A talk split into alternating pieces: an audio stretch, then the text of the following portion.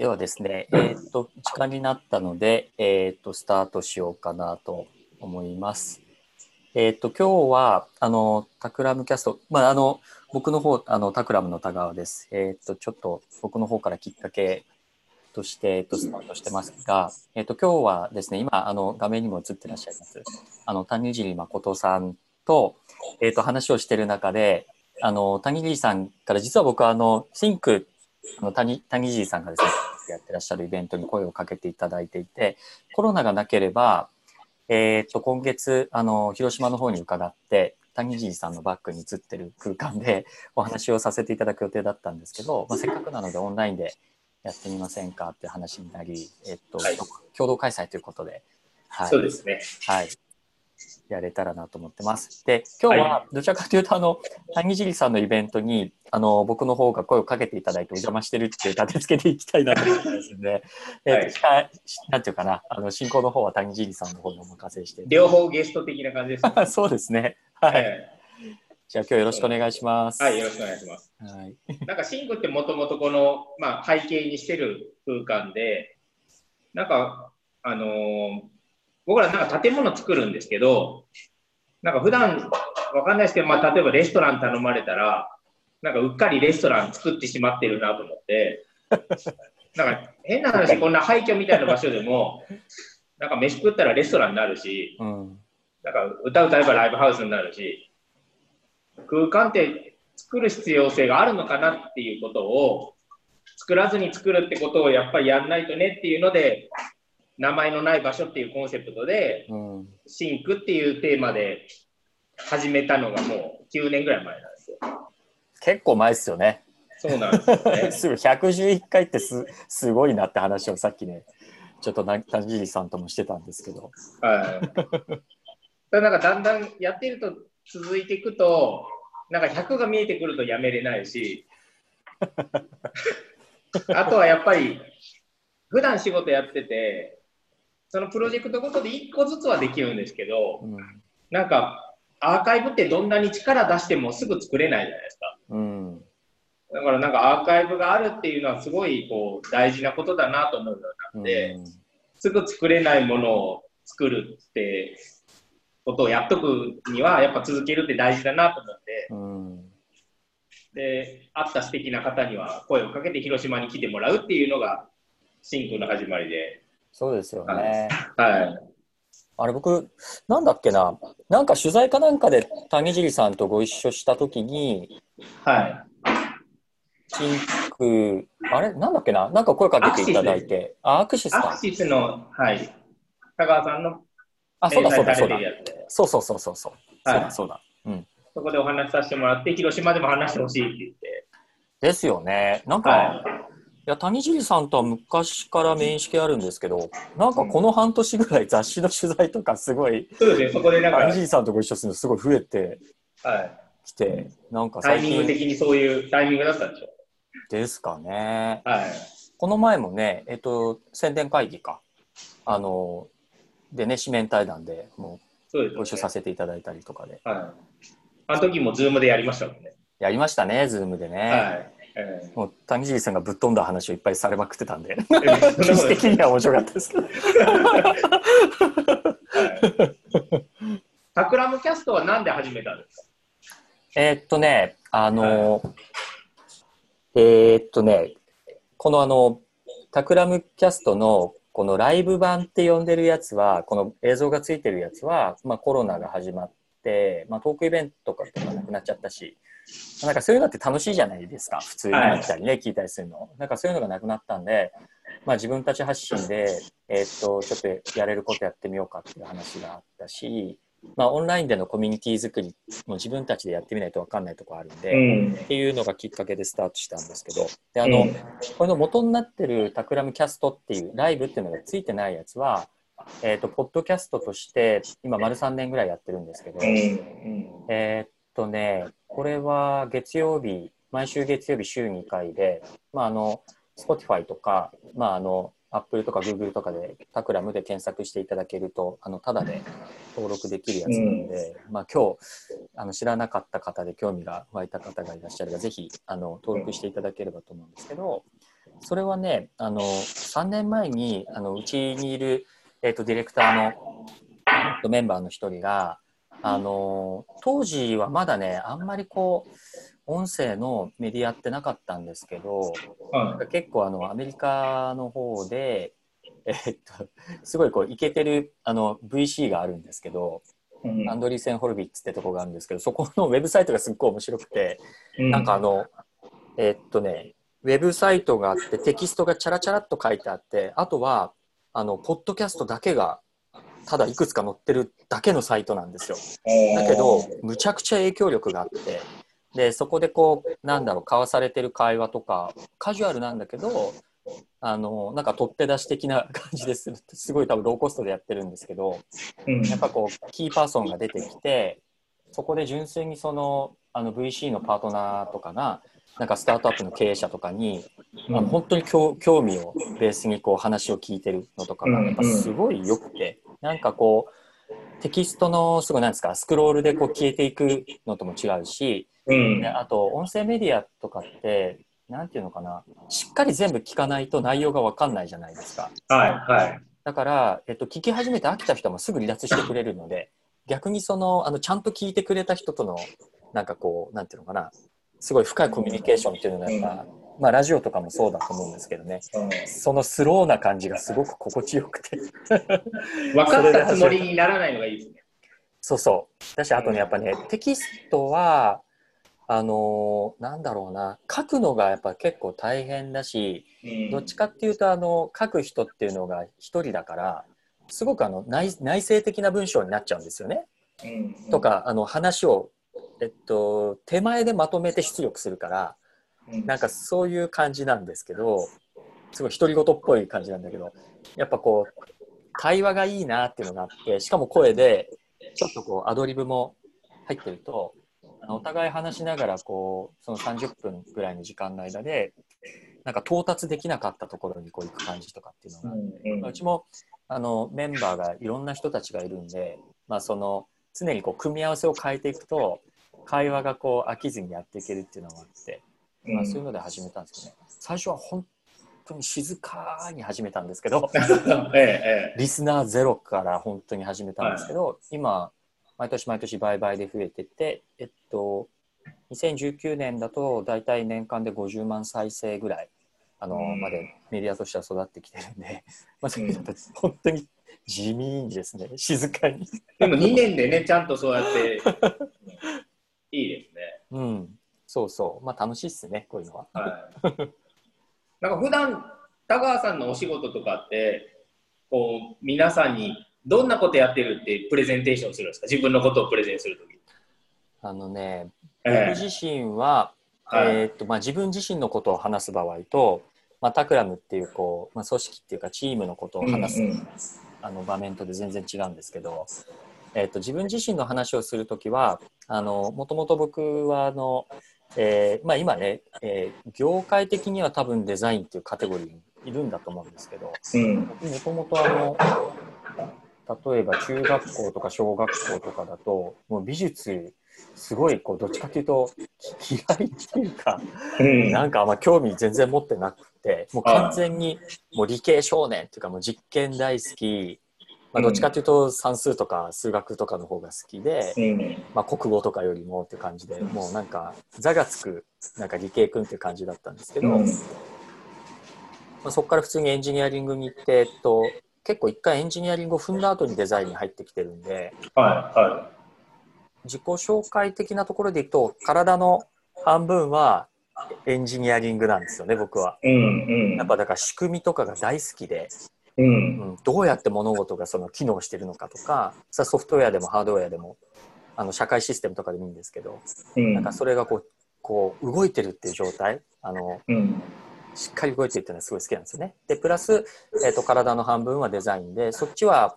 もともと僕ユーザーインターフェースとかがあのデザインに踏み出していく時の最初になってるんで、うん、まあ、コンピューターがどうやったらそのユーザーインターフェースを介してあの使いやすいものになってるかとかいうあたりからが僕の第一歩目でそこからもうだいぶね、まあ、最近はブランド構築とかデザイン組織作ったりとかだいぶ遠いところまでは来てますけど、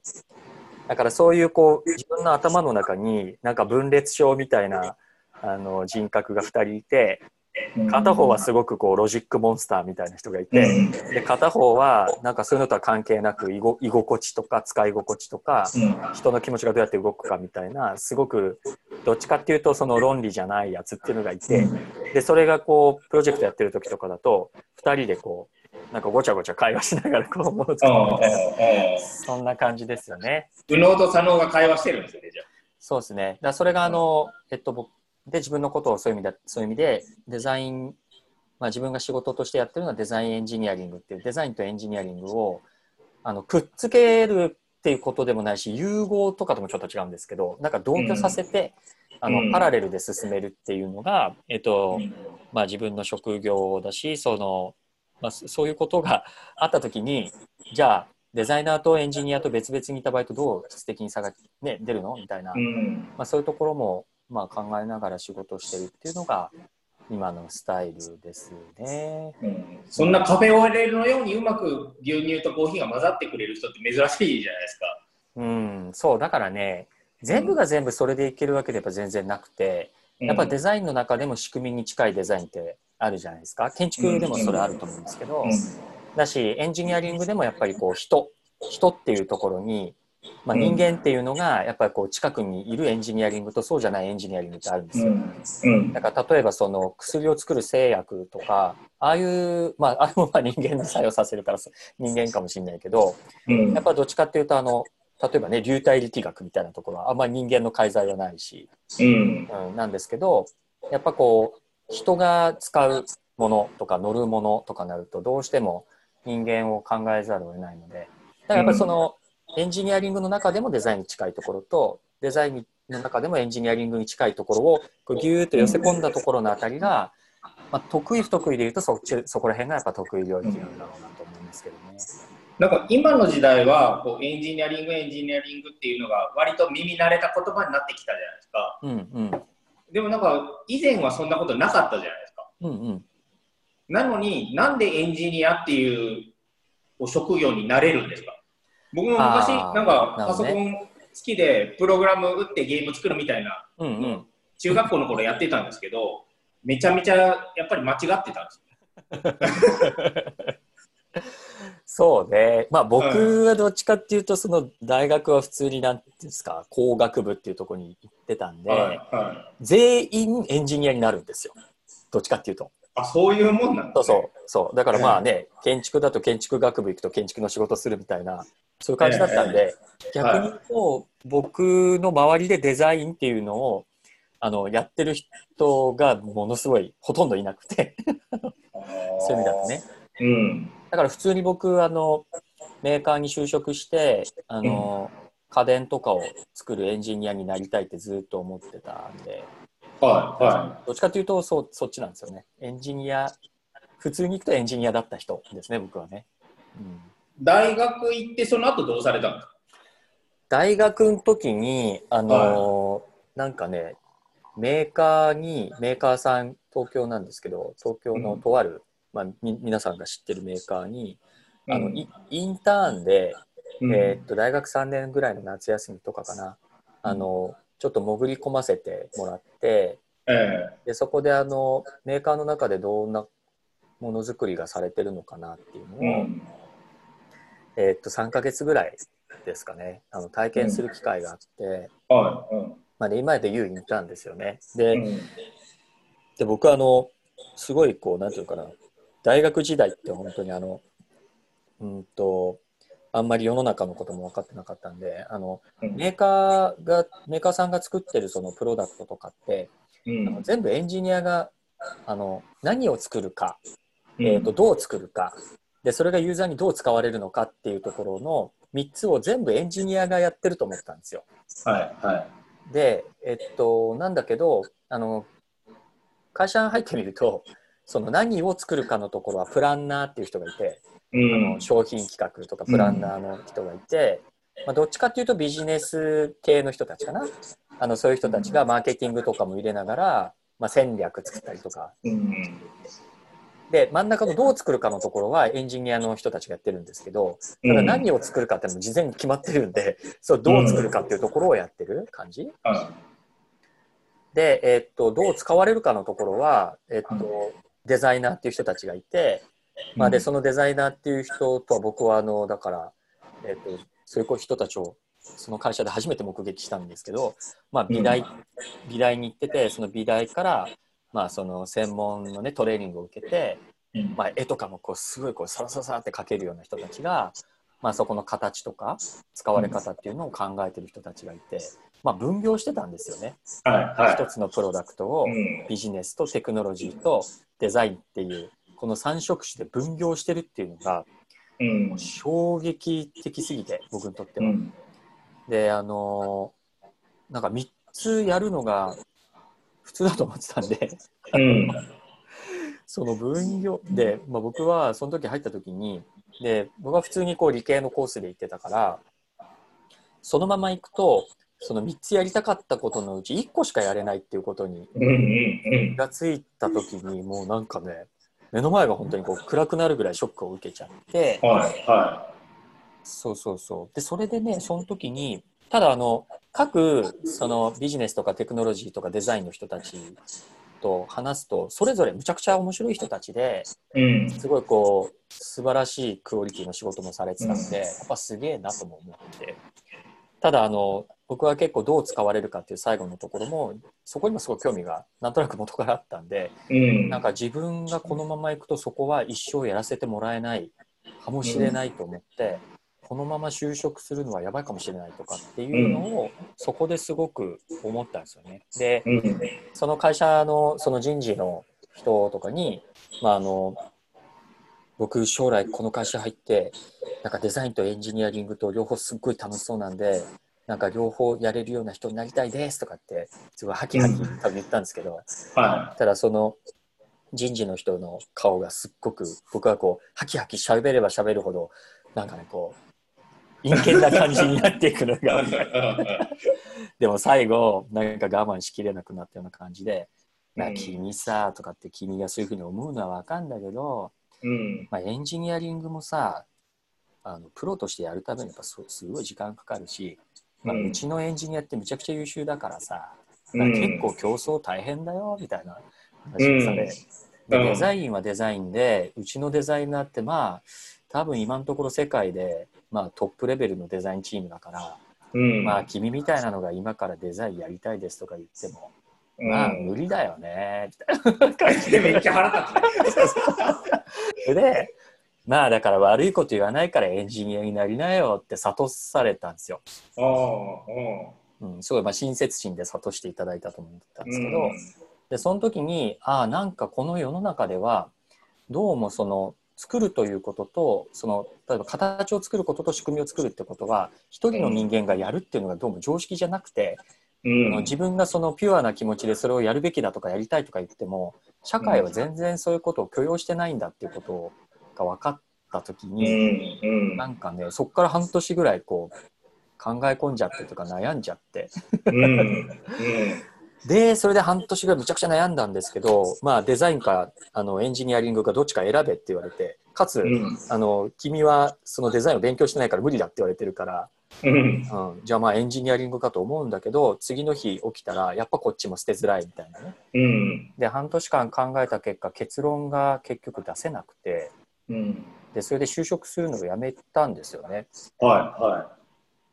い。でその時は親とかは「はあ?」みたいなうん、就職しないってどういうこと？みたいなこととか結構言われ言われたんですけど、でそこからその時ねちょうど僕あの、えっと、僕の師匠にあたるんですけどプロダクトデザイナーの山中俊二さんっていう方がいらっしゃる、はい、でその山中さんのところにちょっとアルバイトであの弟子入りみたいなことをしていて、うん、まあ、デザインはデザインでそそのオフィスでなんか模型作ったりとか結構楽しかったんですよね。うん、でそれで、まあ、これ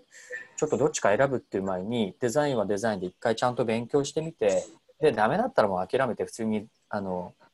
エンジニアになろうって思ってそれであの、うん、留学したんですよね。はいはい、でそこが、えっと、イギリスのロイヤルカレッジってとこなんですけど、うん、でなんでそこにしたのかっていうとすごい 理由はシンプルであの工学部の学生をそこが受け入れるコースが1個だけあってうん。僕みたいなのが世界世界中から何人か集まってるコースがあったんですよ。そうそう。でそこでデザインエンジニアリングっていう言葉に出会ってあなんか2つ一緒にやる道っていうのがあるのかもしれないみたいな、うんうんうん。少なくとも世界中から15人ぐらいはいるみたいな俺みたいなのがとか 一人じゃないみたいな感じがあって。そう。でそこで結構ねああこれをちょっとだけど日本だと多分その価値観で言っても多分絶対無理だって言われるからまあうん。20代のうちはちょっとそれにチャレンジしてみて、まあ、20代かけてそれをやってみてどうもこうもねやっぱりできなかったらもう30でスパッとやめてもうエンジニアになろうっていうふうにまあそれを決め決めたっていうかそれが20 21、2歳の頃かなっていう感じですね。それで今に至るっていう感じです。もううん、え、それってそのロンドン以外にはもう候補はなかったもうその時もロンドンだあのね、あったんですよ。もう一個は、えーっと、アメリカなんですけど、スタンフォード大学ってとこがあって、スタンフォードの中にね、あの、プロダクトデザインのコースがあって、えっと、エンジニアリングのあ学部の中に1個だけプロダクトデザインをやるコースがあったんですね。うんだけどそれはどっちかというと工学部の中にデザインがある感じだから僕、うんあの見に行ったんですけどうん。あなんかこれは知ってるって思ったんですよ。これは知ってるって思った。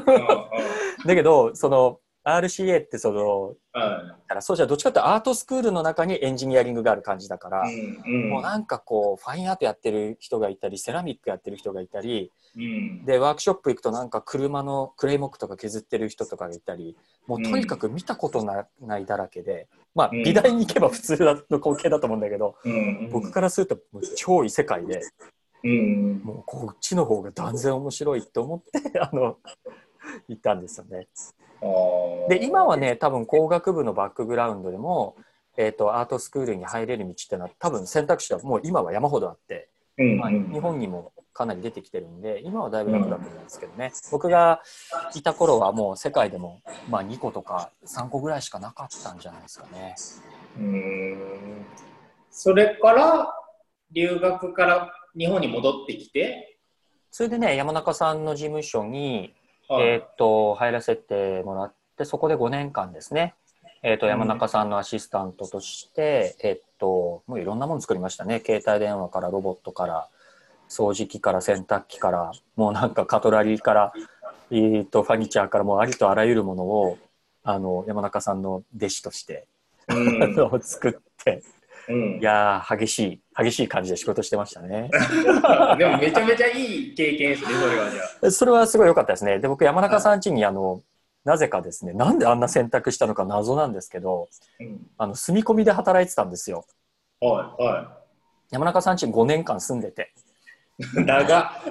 長くないですか？長い ?20 代の23から27みたいな、一番こう楽しい時期をうん、先生のうちに住み込みの書生みたいな形で過ごすっていう、うん。あの感じだったんで、もう落語家みたいですよね。あの、落語家の弟子入りして。そう。だからまあ24時間かなり濃密に、まああの、叩き込まれたところがあったんで、はい、はまあもう一回人生あった時に、もう一回その選択がね、僕ができるかとか山中さんがその選択をするかってちょっと謎ですけど、うん まあだけど僕にとってはちょっと得難い経験だったかなと思いますけどね。うんそれからタクラも立ち上げた。そうですね。うん。そこが、えっと、山中さんのとこで5年修行した後に、そう、タクラムを作ったのが2000、どんぐらいだろう。2008年とかそんぐらいですかね。ううんん、うん、本当に押し入れでスタートみたいな感じですよね、最初はね。あ、そうなんですね。そうそうそう。もう本当に。うん。僕らはどちらかというとデザイン畑からこう見てるじゃないですか。だからなんかデザイン畑にちょっと新しい風来たぞみたいな感じだった。しかも名前がタクラムってめちゃめちゃイケてるじゃん。タタクラムってね、すあの、まあ今はタクラムのメンバーの人たちには申し訳ないんだけど、むちゃくちゃふざけてつけた名前で、は最初ね、株式会社大会社っていうやつを考えてたんですよ。いはい。はいはい。名前として。えだけど2人しかいないのに株式会社大会社とかさすがに名刺交換とか恥ずかしいだろうって話になって、えうんうんだけどその企企業とかってまあ企み事をなりわいとするって書いて、企業。うんうん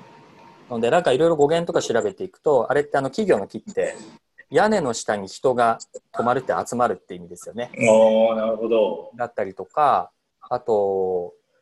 えっ、と、なんだろう、企むって企てるっても言いますけど、企てるってあの、桑を立てるから来てるらしいんですよ。うん。だからまあ畑に桑を立てて、そこに種をまき、水をあげて、まあ、育てて収穫するみたいなね、うんそういうこう、あのー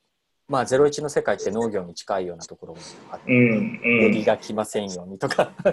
収穫したらどうパッケージして、どの市場に持って行って、どの値付けで売ろうかとか、だからそういう、なんだろうな、地道だけど育てるような意味合いも持ってていいなとか、まあ、あと、うん。企むって大和言葉で言うともう一世代前の言葉があってそれがあの匠匠むらしいんですよね。でそれはもうそのままデザインとかクラフトの話だったりするらしく。っうん。ていうんで決めたんですけどまあけどちょっとふざけた名前なんでね最初は本当にその名前にするのかっていうのを周りの人から相当こう止められもしたんですけどね。あ、そうですか。でも全然いい、いい、なんか、名前だなと思って、ね。ええそうそうそう。はいなんか最初に僕はなんかあの高橋さんたちの仕事見たのはサローネでうん東芝のやってましたよね。ああやりましたねやったやった、はありがとうございます。ちょっとスクリーンシェアして、もうだいぶ前のお話なのでね。えっと、はいそうそう。東芝さんから声かけていただいて、うんえっと、ミラノでインスタレーションやったんですよね。まあ、ライティングの東芝さんの、えっと、LED を、モジュールを使ったやつですね。ちょっとスクリーンシェアしますけど。センサリングですかあれうん、センサーも入ってますね。は。はいはえっと、見えてますかね？い、うん。見えてます。ま見た感じで言うとなんかですね、まあ、あの、何平米ぐらいかな ?400 平米ぐらいだと思うんですけど、その空間の中に、まあ、今見えてるような、あの、ガラスの、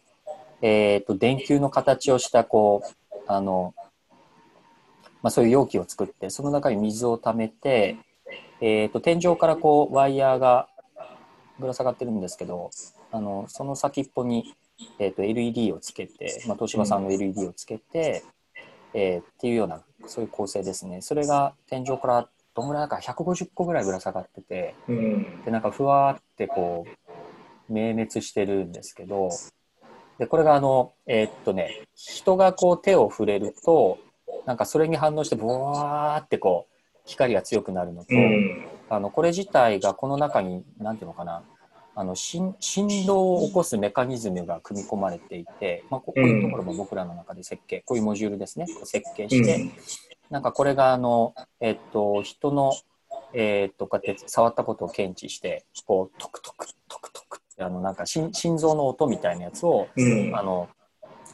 えっと手を返してその人に、まあ、伝えるっていうような。だからこう触んないと何が起こってるか分かんないですよね。だけどこう触るとなんかこうみんながうーって言ってじーっと見てるからなんだろう触んのかなと思ってその触るっていう行為が、まあ、空間の中でこうどんどんなんか伝播していって、うん。なんか電球をみんなが大事そうにこうあの手であの持って触ってるっていうようなうんそういう光景を作るっていう、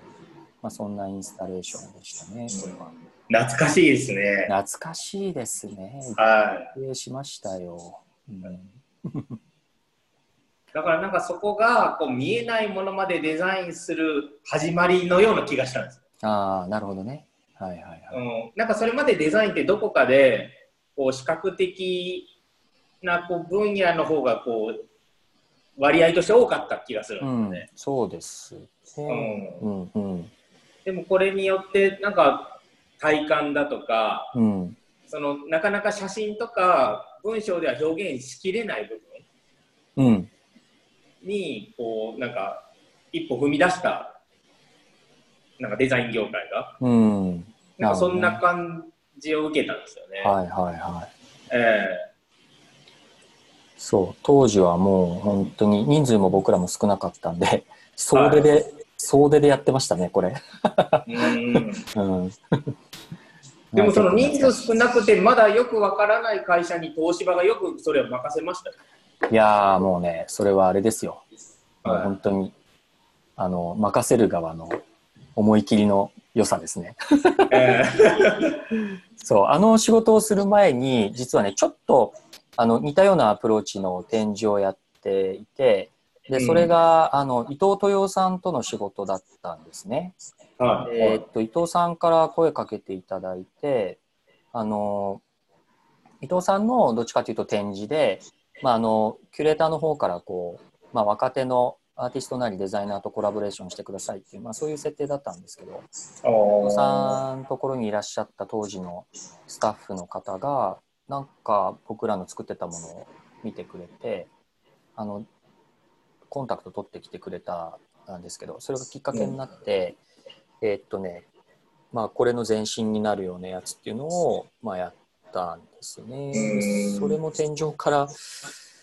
えー、とこういうこうライティング系のオブジェクトが300個ぐらいかな天井からぶら下がっててうんそれは全然あのこの東芝のコンセプトとはちょっと違ってて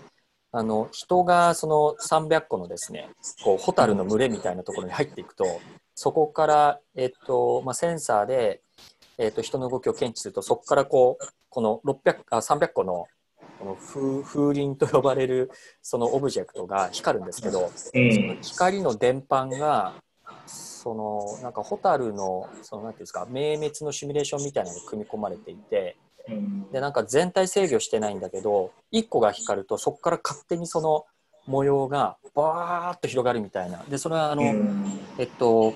人がいろんな方向から入ってくんで、まあ、1回としてそのあの同じ光り方しないっていうようなやつだったんですけど、うんそういうの1週間ぐらいかな。あの東京の赤坂でやってでそれをねなんか東芝の方が見に来てくれたみたいで。ああなるほどああいう感じのスケールのやつをちょっとミラノでやりたいですよね。っていうところから始まっうん。始まったんですね。だからもう僕らからするとなんかわらしべみたいな感じで。そうそうそう。A をやったら B で B をやったら C えで、ええ。まああの幸運にもつながってっていう形だった、うん、だったと覚えてますね。そんな感じでしたね。えなるほど。うん。それからじゃあ徐々になんかいくつかなんか紹介してもらっていいですお仕事の。そうですね。えっ、と方ね、はい。せっかくなので。僕らの中で言うと、まあ、僕自身はさっき言いましたけど、まあ、デザインエンジニアリングっていうところなんですけど、あの今タクラムの中にはまあいろんな人がいてえーっとですねまあまあ純粋にあのデザイナーもいるしうん。もっと僕よりもテクノロジーに強い人たちもいるしいろいろなんですね。であのなのでここに載ってるやつは僕がやってるやつもあるんですけど、はいえーっとそうじゃないものも、まあ、たくさん僕以外の人たちがやってるものもあって、まあ、そういう意味であの良くも悪くもあの幅が広いというか雑多な感じになってます。で、えーっとデザインエンジニアリングのようなところで言えば例えばですねテクノロジーで言うとあのこれとかはそのえっとですねビッグデータのビジュアライゼーション可視化ですね。これはあのうん。ビッグデータってよく聞きますよね。あれをえっとちゃんと見て分かるようにする仕事っていうのがえっとあって。でそのジャンルで言えば多分 Takram はあの日本の中でもえっとかなりこうデータビジュアライゼーションっていう領域ですけどあの精鋭が揃ってるチームになっててなってまして、あのこれはあの、えっとね、日本の国の中の、えっと経済ですね。あの会社と会社のお金のやり取りを全量可視化して、えっとどこにどのような形でお金が回ってるのかっていうのをあのかなりこう緻密に見れるようななんかそういう、えっとこれはウェブサービスですね。これはもう公開されてますけどうこういうんのを自分たちで、まあ、考えて設計もするし実装もするっていうような、まあ、こういうのは本当にあれです、えっと、もうねソフトウェアのテクノロジーの世界なんで、えっと、うん。こういうこういうのはまあデザインとデザインも自分たちでやりますね。やるんで、うん。デザインエンジニアリングって言われるところですよね。それでえっとでデザインエンジニアリング、まあテクまあ、エンジニアリングとデザインっていうと、まあ、こういうこうプロダクトデザインなんかまあそういう感じで、まあ、こういうのもあのメーカーの技術の方々と、まあ、例えばか金型の構成の話とか、まあ、細かいところも含めて、えっと、かなりやり取りしながら作っていくので、まあ、こういうのもあのえっと、技術バックグラウンドのデザイナーたちの、まあ、仕事の形の一つかなと思いますよね。であのそこからちょっと離れて、えっと、ピュアにデザインっていう話になっていくとあのもう本当に全然違うようなタイプのやつもあってえっと例えばこれはメルカリですけどこれはメルカリのリブランディングですね。メルカリのこの最近使われてる新しいロゴマークなんかもあのメルカリのデザインチームとタクラムの共同の仕事になってますけどこれ昔のあの一昨年までのアイコンですけどこれがまあ新しくこうなったりこれはタイポグラフィーも含めて、えっとまあ、作っていったり。まあここら辺はかなりねユーザーも多いし CM とかでもよく使われているので、まあ、ご覧になってる方もいらっしゃるかなと思いますけど、こういうのはもうピュアにグラフィックデザインというかブランド構築ですよね。あのまあ、っていうような感じで、これあの、今ご覧になっていただいてるやつは全部違うメンバーが、違うディレクターがこう率いてやってるような仕事なので、あのいろんな人が、あの、なんていうのかな、あの、いろんなテイストでやってますね。これは一世三宅さんの、えっ、と、これも3年間やりましたけど、あの、ギフト、クリスマス用のギフトのプロジェクトだったりしてますけど、うん。うん。まあ、なので、えっと、まあ、そうですね、いろんなプロジェクトがあります。で、僕らは、あの、あんまりですね、あのこの仕事しかしないっていうのはなくて、えっと、うん。もうあの、まあ、相談をいただく、まあ、いろんな方々から相談が入ってくるんで、はで僕らが役に立てそうなやつであれば、まあ、あまりこう、あの、なんだろうな、これはやらないとか、そういうのがあまりなくて、い。は僕らがインパクト出せるやつはどんどんやるっていう感じですね。い。うん。これは Web サービスかな。えっと、これはあの、うん物流の Uber みたいなサービスですね。とか、これとかは、えっと、これはあの、えっと、ファブリック東京っていうあのスタートアップがやってる、うん。えっと、ジーンズをですね、あの、体を採寸、3D スキャンで採寸して、えっと、オーダーメイドでカスタムで作ってくれるサービスで、まあ、ZOZO スーツがやろうとしてたことの、あの、ジーンズ版なんですけど、これかなりは履き心地いいですよ。むちゃくちゃ履き心地いいんですけど、うん。本当にぴったり仕上がってくるんで、あの、スタンプっていうブランドですけど、おすすめですけど、まあ、こういうもののブランドの立ち上げとか、まあ、いろいろ戦略面のサポートとかね、そういうのもあるし、これはサッカーの J1 のクリエイティブディレクションですね。これはあの静岡の清水、清水エスパルスっていうところですけど、これは僕の仕事ですね。えっ、と、うんまあ、丸2年ぐらい今、清水エスパルスのクリエイティブディレクターっていう立場でいろいろ、えっとやってて、まああのうんこのエンブレムを、えっと更新、えっとしたり、まあ、ユニフォーム作ったり、まあ、いろんな仕掛けをやってたりってことですね。まあこれさっき見ていただいたメルカリ。うん。メルカリはタイポグラフィーも作って、えーたりしますね。これあの、今見えている、これはあの、えっと、タイプフェイスを小林明さんっていうタイプデザイナーの方と、えっと、メルカリのデザインチームと僕らとで、えっと、共同で、あの、去年作って、メルカリサンズっていう、あの、えーメルカリオリジナルのタイタイポグラフィーですね。これあの、日本のスタートアップで、あの、オリジナルのあのタイプフェイスを作ったのって、あの、かなり珍しいんですけど、まあ、こういうので、まあ、海外はね、Uber とか Google とか Apple とか当然あの自社のタイポグラフィーって持ってるんですけど、まあ、こういうカルチャーを日本にも入れていこうぜっていうような感じで、えー、とこれで作ってみたりとか、うん。はい、まあいろいろありますね。まあ、ここら辺はもう非常にオーセンティックなユーザーインターフェースとかサービスデザインとかうん。ですね。まあ、あと最近はちょっと谷尻さんにも前どっかでご紹介いただいたでこれはあの2121デザインサイトっていう東京の、まあ、デザインミュージアムで、えっと、開催をしているマル秘展っていう展覧会ですね。で、マル秘展あのずっとコロナの影響で休館してたんですけど、実は今日ですね、あの、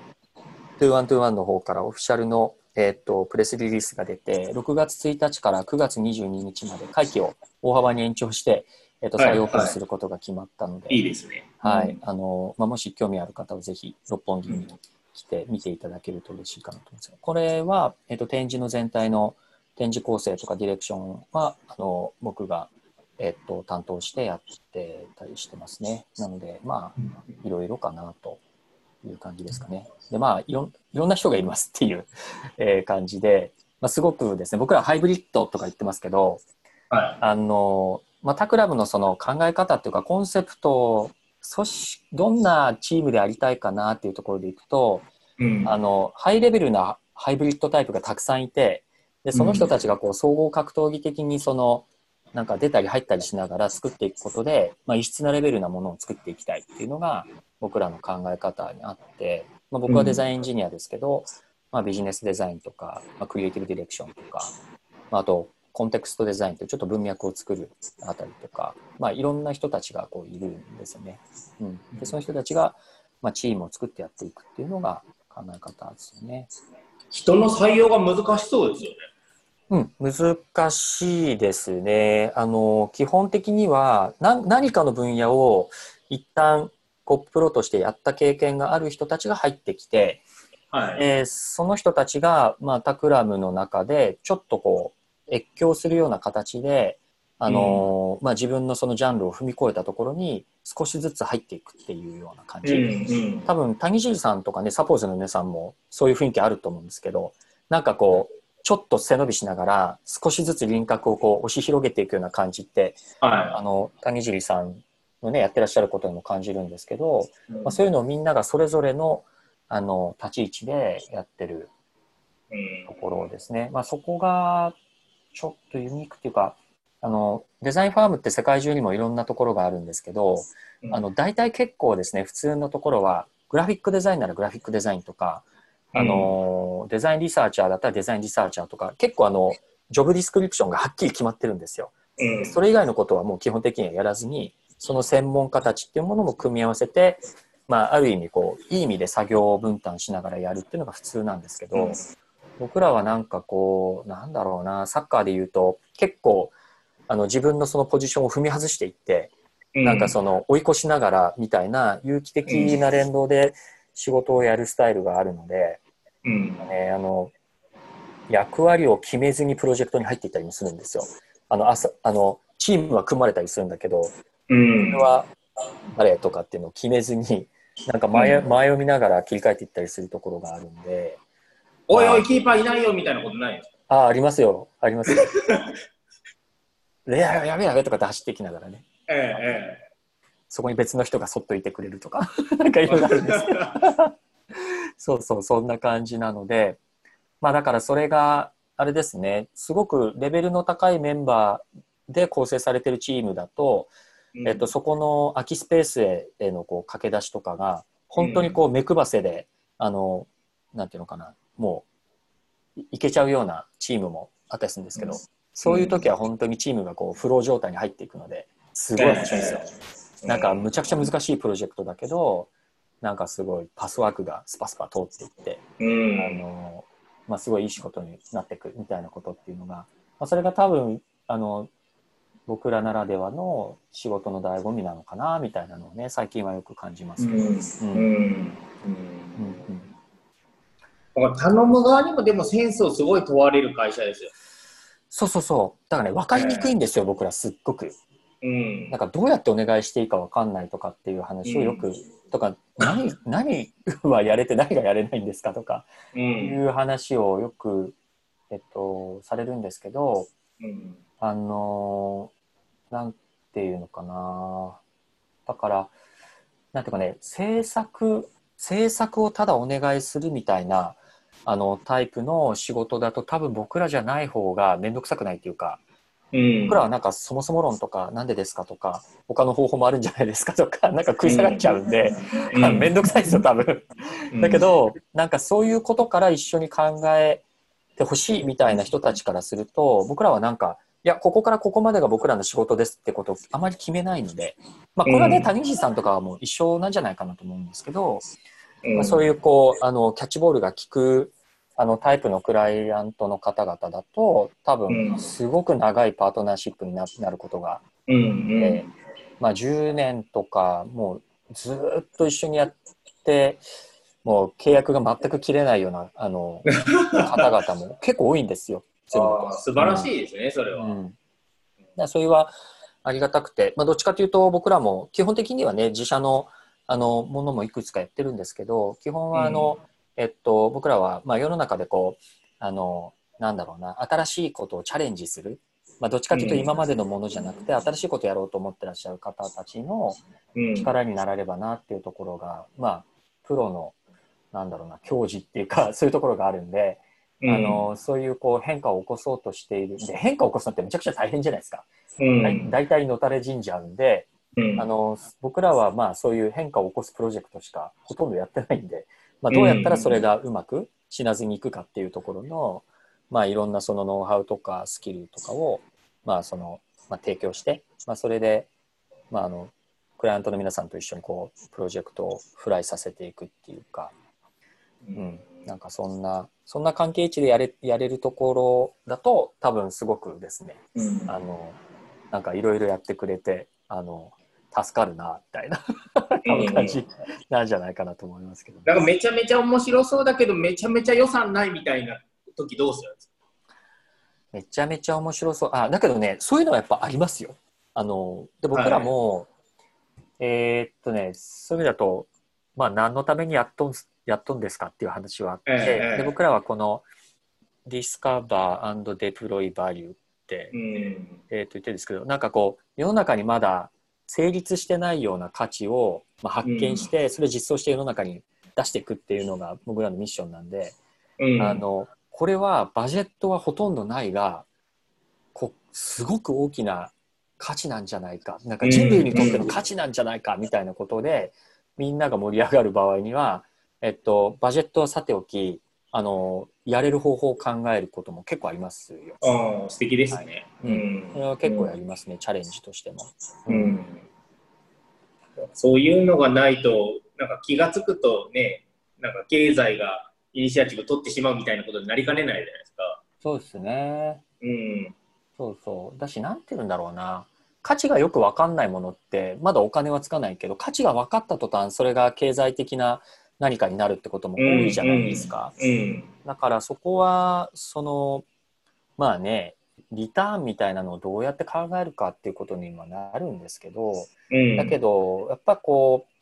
あの、得られるものとして、自分たちのその学びとか、やっぱりこう、それを考えることで、その次のフィールドを、こう、大幅にこう、なんつうんですか、切り開いちゃうような仕事っうてん。あって、うん。で、そういうのこそ、一番最初はみんな可能性が分かんないものが多いんですよね。うん。うん。だからメンバーの誰かが、これは絶対やった方がいいって、なんか強烈に思ってる人がこういるとか、で、他の人はポカーンってしてるんだけど、はその人だけに見えてるものがあったりするとかそういうやつはやっぱり結構丁寧に見てなんかやり方を考えようっていう、うん、感じをしてますね。い。うん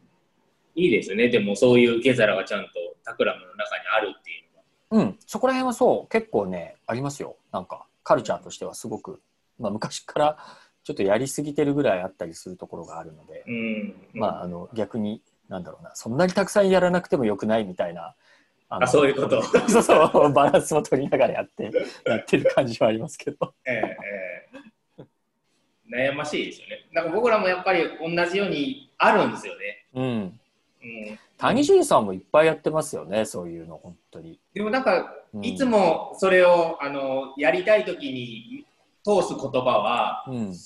建築の名作って基本ローコストなんだよねって言うんですよ。えええ、それ何？谷尻さんが周りを説得するんですか？やっぱりみんな、うん、もちろんあの一緒にやってるワークパートナーの吉田もうん。いますし、まあ、あとスタッフもこう、ね、やっぱりみんなにお給料払うためにはそこに経済活動がついてこない限りは、スタッフの雇用もできないわけじゃないですうん。か。うん。で楽しそうだからっていうのばっかり選んでると いつまでたってもなんか長時間労働の割には給料全然上がんないみたいなはいはい気が出ないんで、だから何のためにやるかって言った時になんかいつも考えるんですよね。うん。えーでも結構過去の名作見るとうん。なんか大した材料使ってなくてけどめちゃめちゃこれ空間やっぱ素晴らしいなとか、うん。やっぱここで時代は変わってるよねみたいなものをこう、うん見るとなんかそれにこう感動してるだけで、うん。今の自分たちがそれと同じことをしてない限り、自分たちがやってることは歴史にならないんだとしたら、やっぱやんないとダメなんじゃない？みたいうん。な。そうですよね。えそうそうそう。まあそういうのはありますよね。まああと、まあ多分建築家と接種の出会いみたいなのと僕らも近いところがあって、やっえぱりうんそのクライアントのね、あの、側にいらっしゃる方々のうんなんかこうやっぱ見えてることとか、例えばスタートアップの経営者、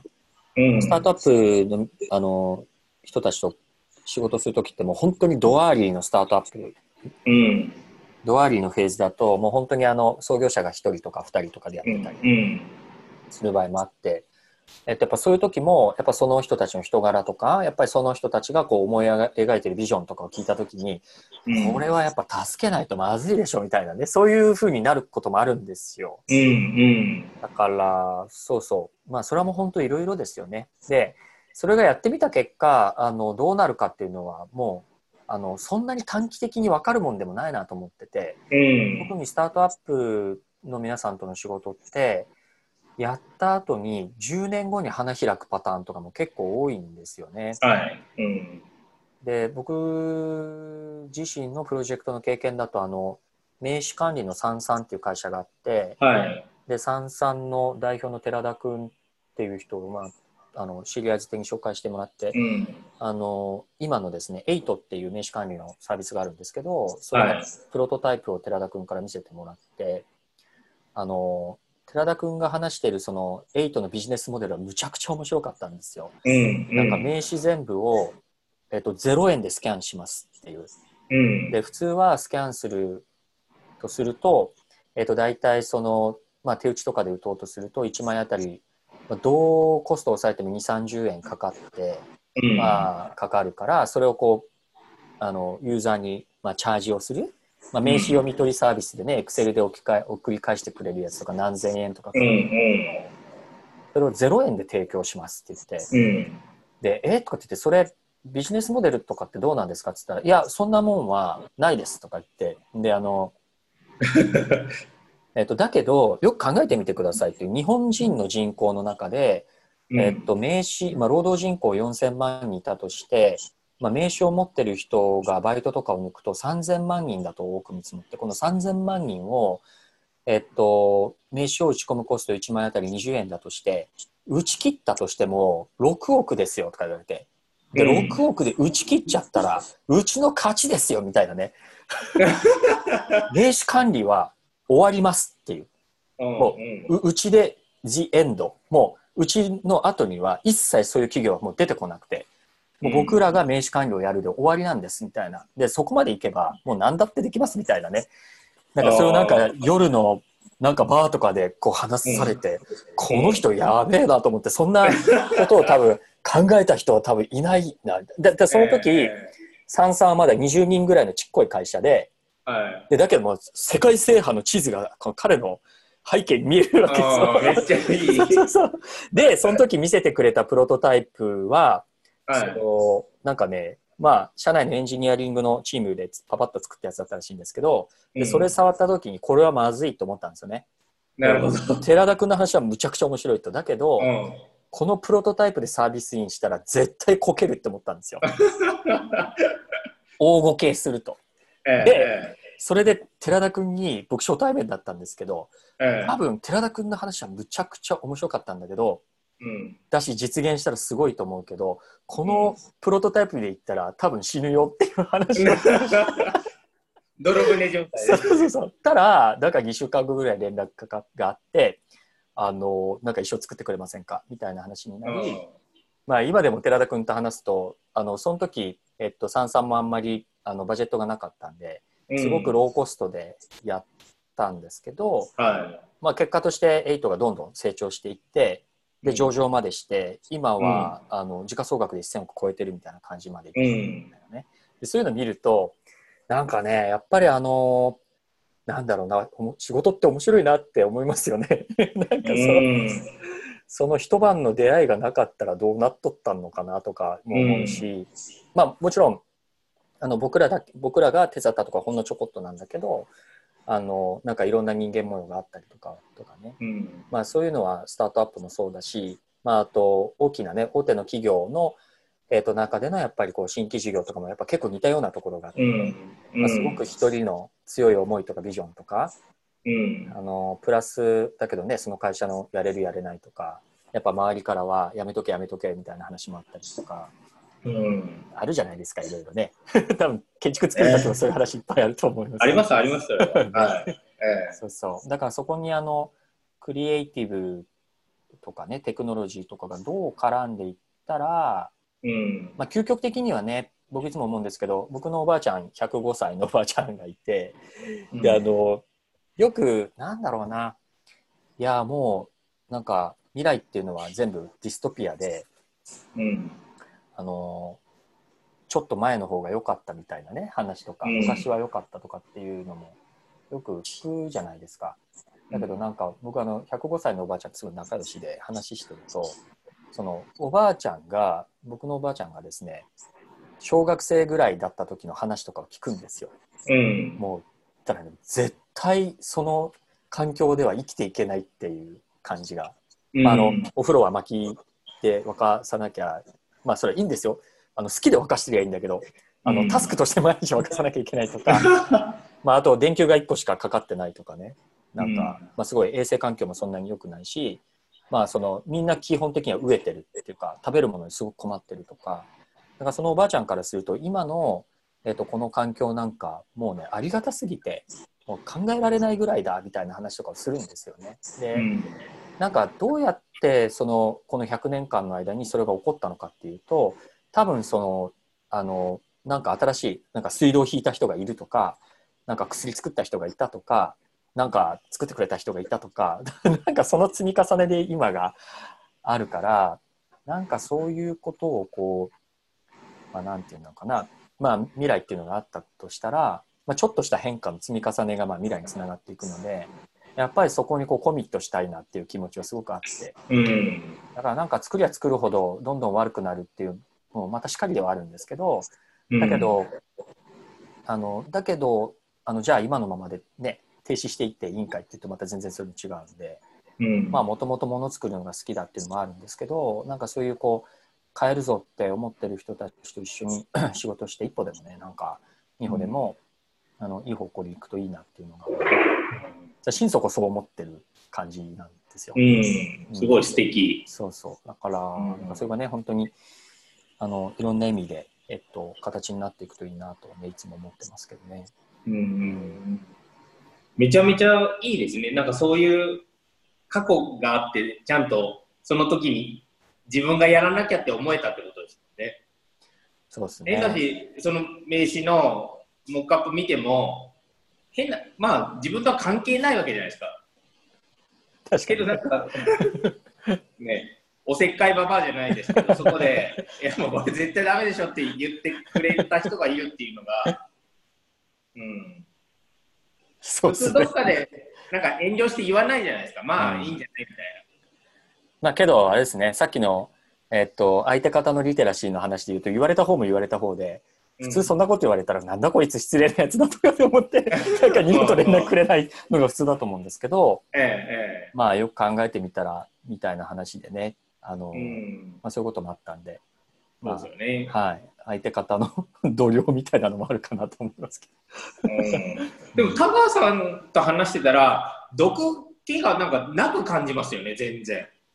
あーどうなんでしょうねなんか、もう、まろやかに毒吐けそうじゃないですか。うん。多分そんな感じじゃないですか。えうん。えね、なんかあんまりこう、ビシバシこう、厳しく言ってる感じじゃないですもんね。普段話してても、内容を冷静に聞くと結構ズバズバ言ってるなと思ってもすげえまろやかになんか印象として残るみたいな。そうそうそう。それはありますね。えは多分笑いながら「いやーこのままだと厳しいんじゃないですかね」みたいな。えええ 話は面白いけどちょっとこのままだとみたいな感じで言ったと思いますけどね、えうん。だからなんかこう言われても嫌な感じしないし、なんか心地いいですもんね。えうん。ええ今もうタクラムがじゃあスタートして今何年ですか？えっとね、だから13年は経ちましたね。今14年目、ん？違うな。うん、そう。13年とかですよ、多分。うん。もうだいぶそういう意味だと長くはなってきてるけど、なんか全然そんな感じはしないですね。あの、うん。うん、なんかまあ会社もね、すあの、やっぱり、えっと、フェーズフェーズでメンバーも新しい人たちが入ってきたりしてるので、は今の感じになってからっていう今現在の感じで言うと大体今のフェーズがどうだろうな4年目とかぐらいなのなんか体感的にはそんな感じですよい。ね、はい。はい。うん。うん、また来年ぐらいからちょっと新しいフェーズに入りそうだなという気は少ししてはいますけどね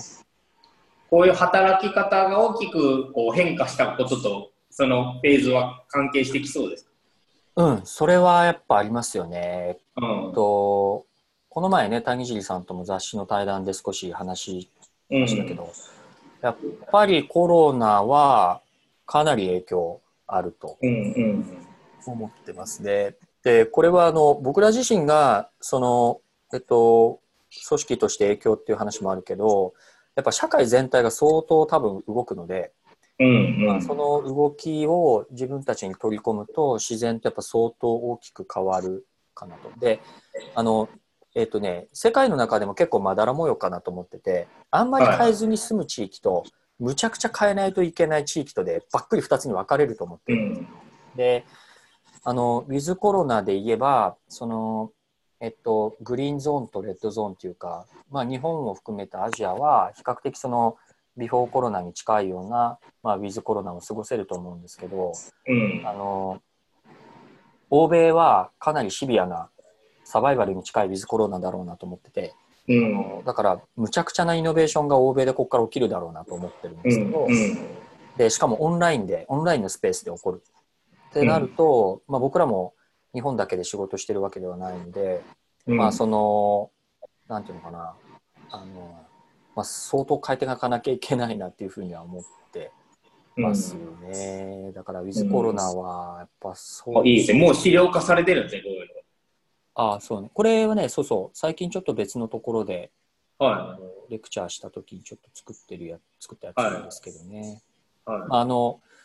ウィズコロナで、多分その、僕らが知っているとなんか思ってるユーザーが、い。うんあ、の、自分たちが全く知らないユーザーに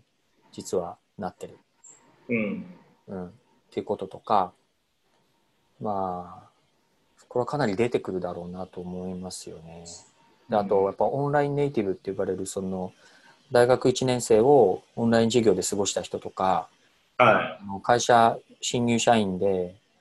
えっと、それの最初の期間が全部オンラインだった人とかって多分全然そうそうじゃない人たちとの価値観のあのうん新しい境地が多分できていくはずで今小学校で小学生でオンラインを初めて体験しちゃった子どもたちとか。多分前提が違ってくると思うんですよね物事の考え方。でまああの今までだとあのやっぱオフラインとか face to face じゃないとできないとかあのいやーやっぱりリアルじゃないとこれはできないっすよねみたいなことをうん。言いたがる人たちっていうのは、えーとですね、このオンライン世代の第一世代ででこれはあのいわゆるオフラインの良さをすごく知っててそっちが基準になっていて、まあ、その非常事態としてその、えっと、オンラインをやった人たちっていうのはオフラインのことが思い出の中で美化されているのでうん、それをオンラインで再現できないことに苦しむとか違和感を感じるっていうのが第一世代です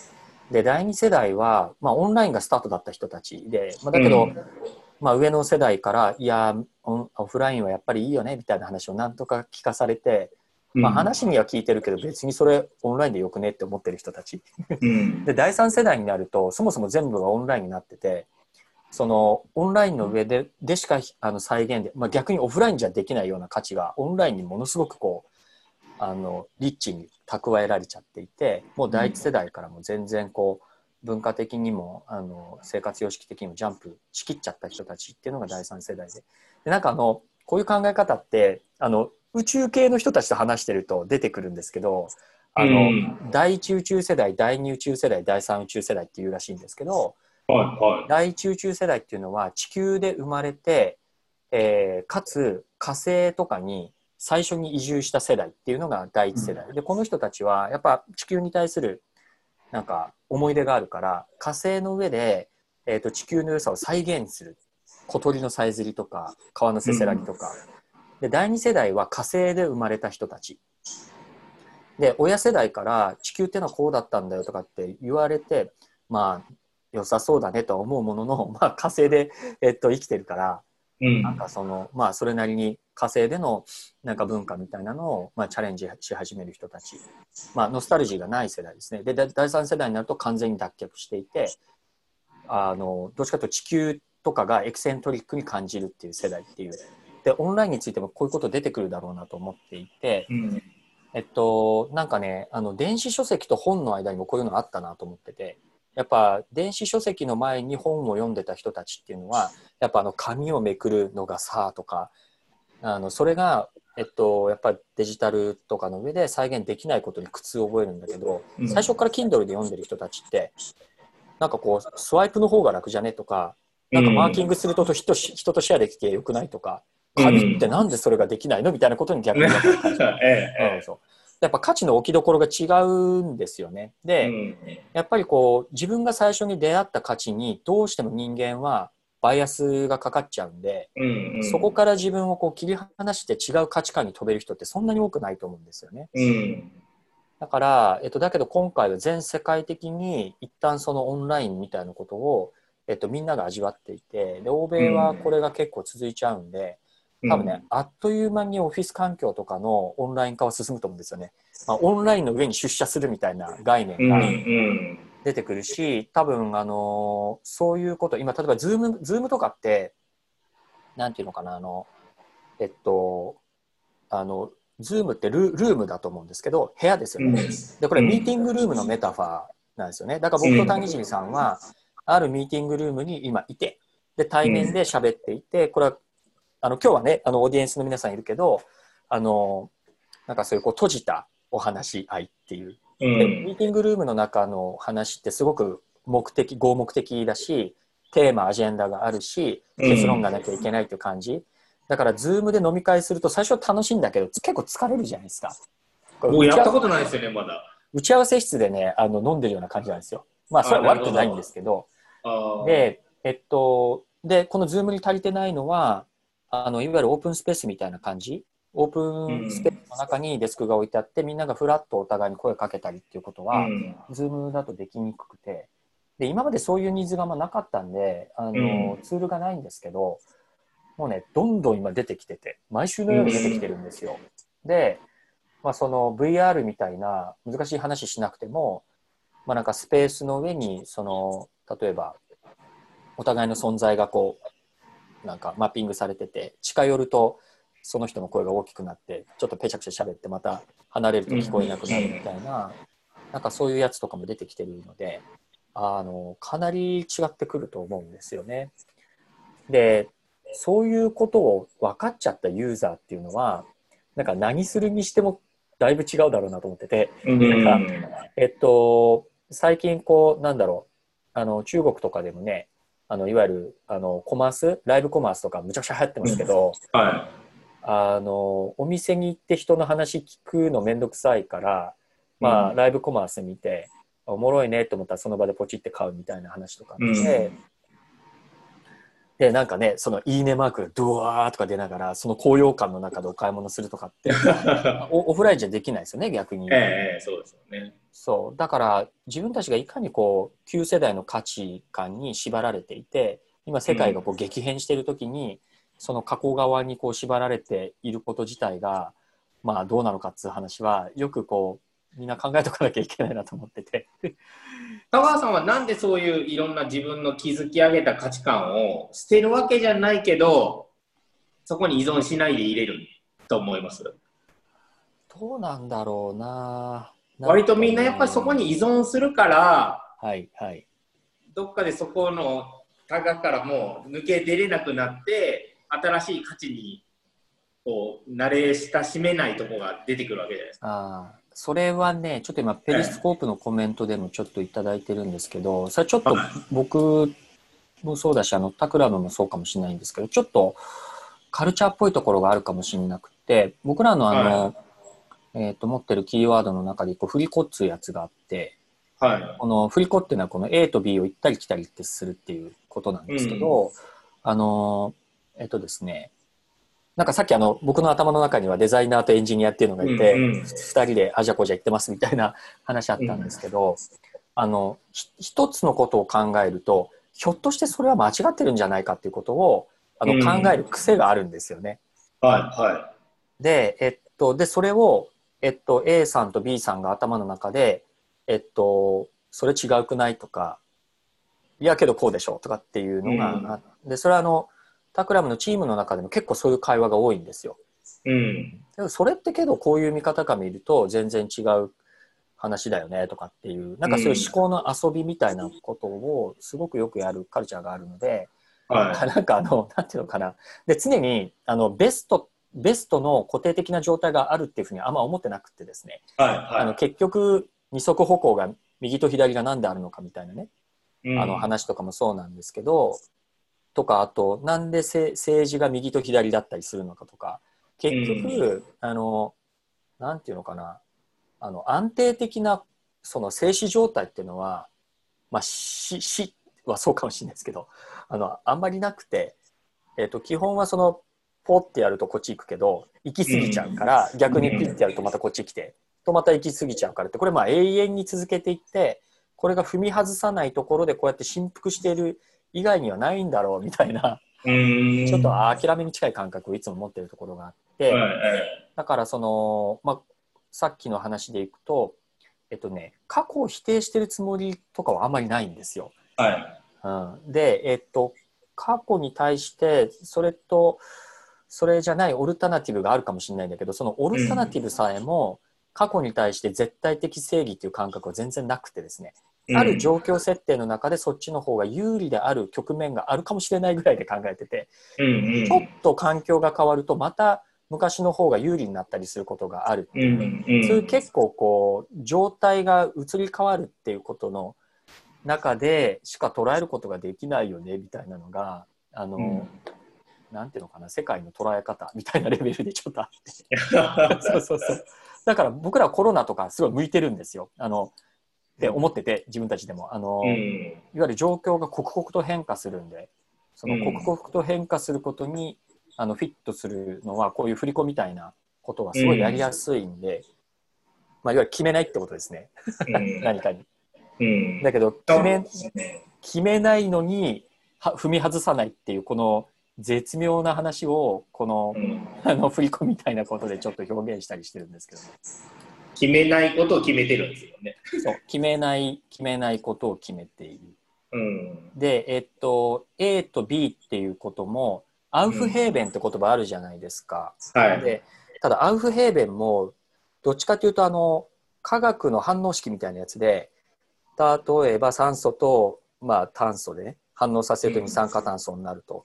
だけど二酸化炭素が放っておいたらまた酸素と炭素に戻ったりしないじゃないですか。うん。だからあれはやっぱりこう A, A と B が C になるっていうようなそれ融合とかっていう言葉もそうなんですけどうん。非常になんていうのかな一方方向な感じがするんですよね。うん。う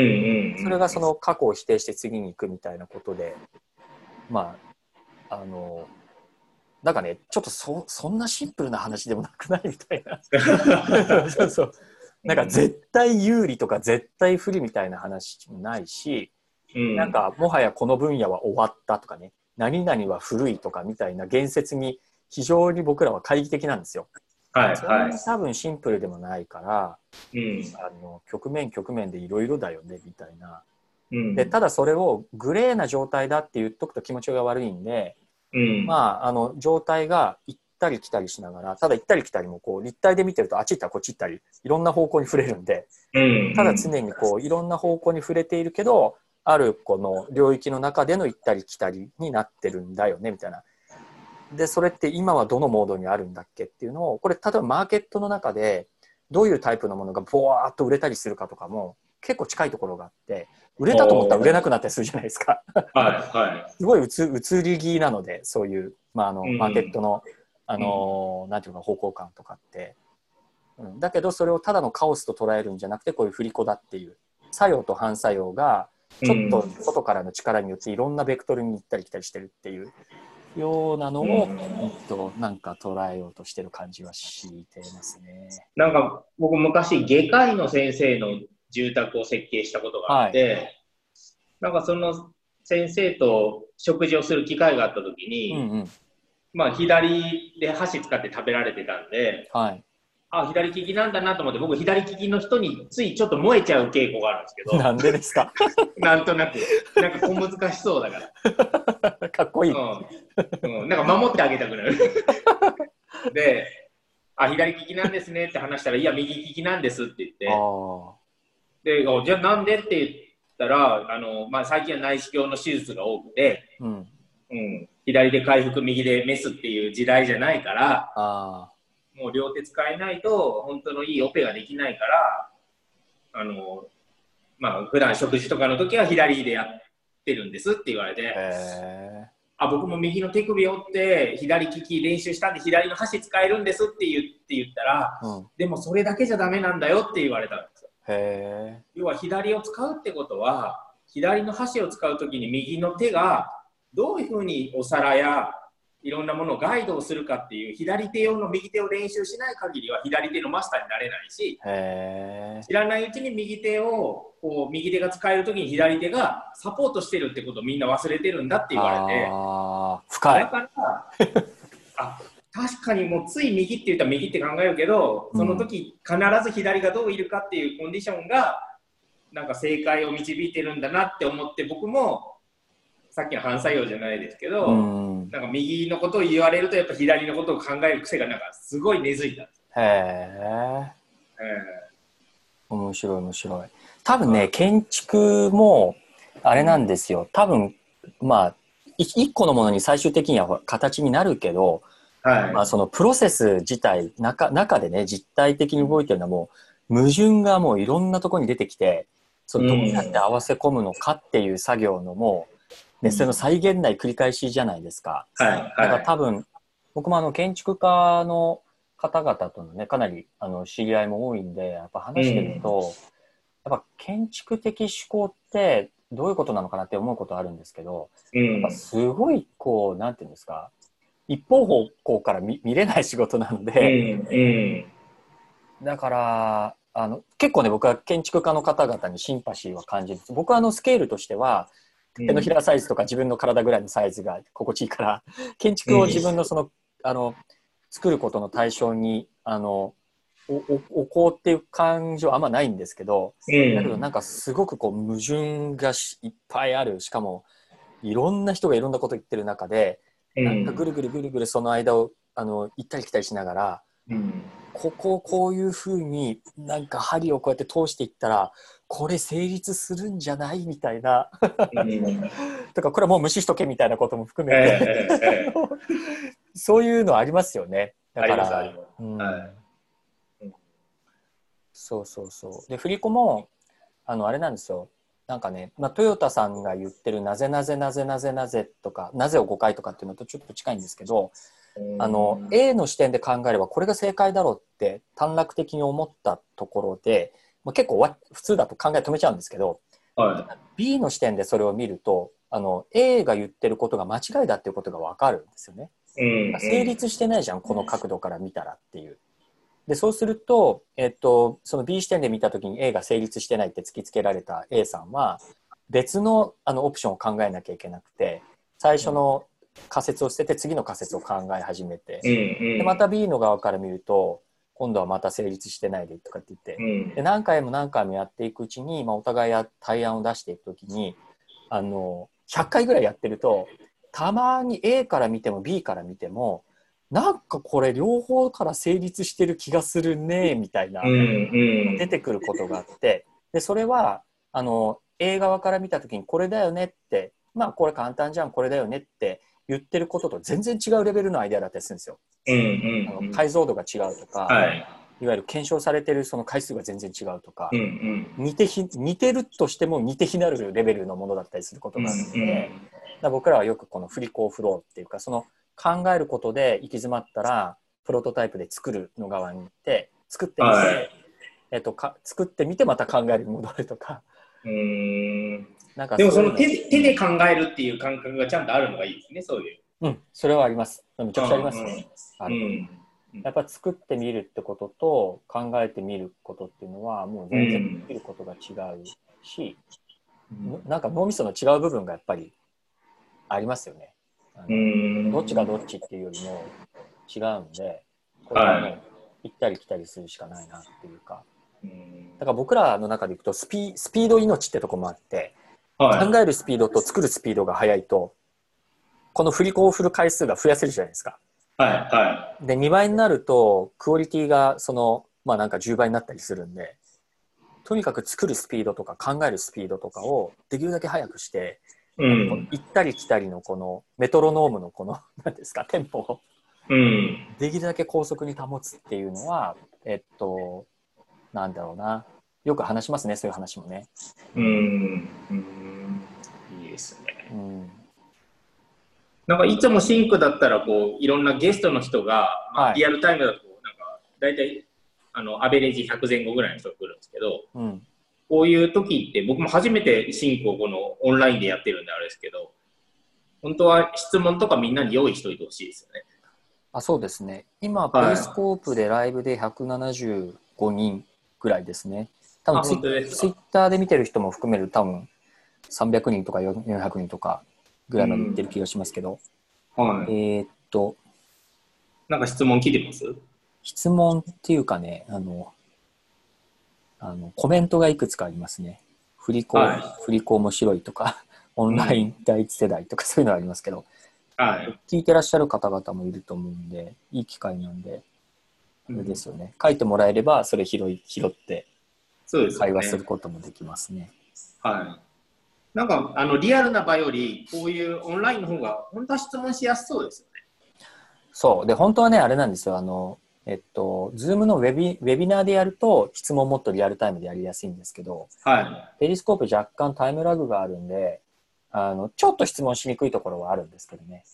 うんあの、ウェビナーでやると山のように質問が出てくることが多いですけど。なるほど、なるほど。うん。うん。うんうん谷尻さんはどうなんですか？そのこのコロナに入ってあのサポーズとしてとか谷尻さんとしてでもいいんですけどなんかやっぱ変化ってありそうまですね。えっ、はいと、変えていこうとか。サポーズとしてはやっぱりオンライン化をしようと言いながら100%オンラインにやっぱできなくて、やっぱりこう材料の確認はやっぱ手で触って目の前で見ないと、うん。こうなかなかこれだって決めれないところがあるので、うんうんあのバッチリオンあのオンラインにシフトとはいかないですけど、うん半分ぐらいには全然できそうかなみもともとだってね東京と、たいな。あの広島の間でね2拠点でやってらっしゃるからはい。はいオンライン慣れしてますよねもともと多うん分皆さんね、そうなんですよね。で、実際、ひ広島、東京に限らず、まあ、大阪芸大授業もしてたり、ああはいはいあと、出張もめちゃめちゃ多かったんでう、んうんオンラインになったら、なんか移動がないじゃないですか。うんなんかすげえ前より時間あるな、みたいな。谷尻さん前も言ってましたよねそれそうそう。あれ一日ってこんな時間あったんだっけみたいなねええなんかすごい時間できてるな、みたいな。なんかそわそわしちゃうんですよ。けどとはいえあれでしょ？あの現場には行かなきゃいけないですよね多そう分ですね。はい。解除されたらね、うんはい。だけどあれか打ち合わせに行かなくてよくなるみたいな感じですか？そうですね。もう、自宅でできるんで、その辺はかなりスムーズになりますよね。はいはいはいそうですよねはいあとはなんか、まあ、去年ぐらいからずっとやろうと思ってて、オンラインサロンの準備してたのを、うんちょうどコロナの緊急事態宣言出たすぐぐらいにリリースしたんですよ。うんうそしたらんやっやっぱりなんかすごい人が集まってくれて、ああなんかそれ谷尻さんのツイートで見たわむっちゃ集まったんでしょ、一応なんか、それをやるために株式会社しゃぶあの社外取締役っていうのを作ったんですよ。はい？株式会社社外取締役？はい。それ株式会社大会社みたいなネーミングそうそうそう。さっきの話聞いて、すごい、あの、親近感を感じたんですけど。えへえええまあ、プロダクションとしての会社で、まあ、僕も建築家として所属して、うーん。その中の一一事業としてはサロンをやりました、オンラインの。へえ。は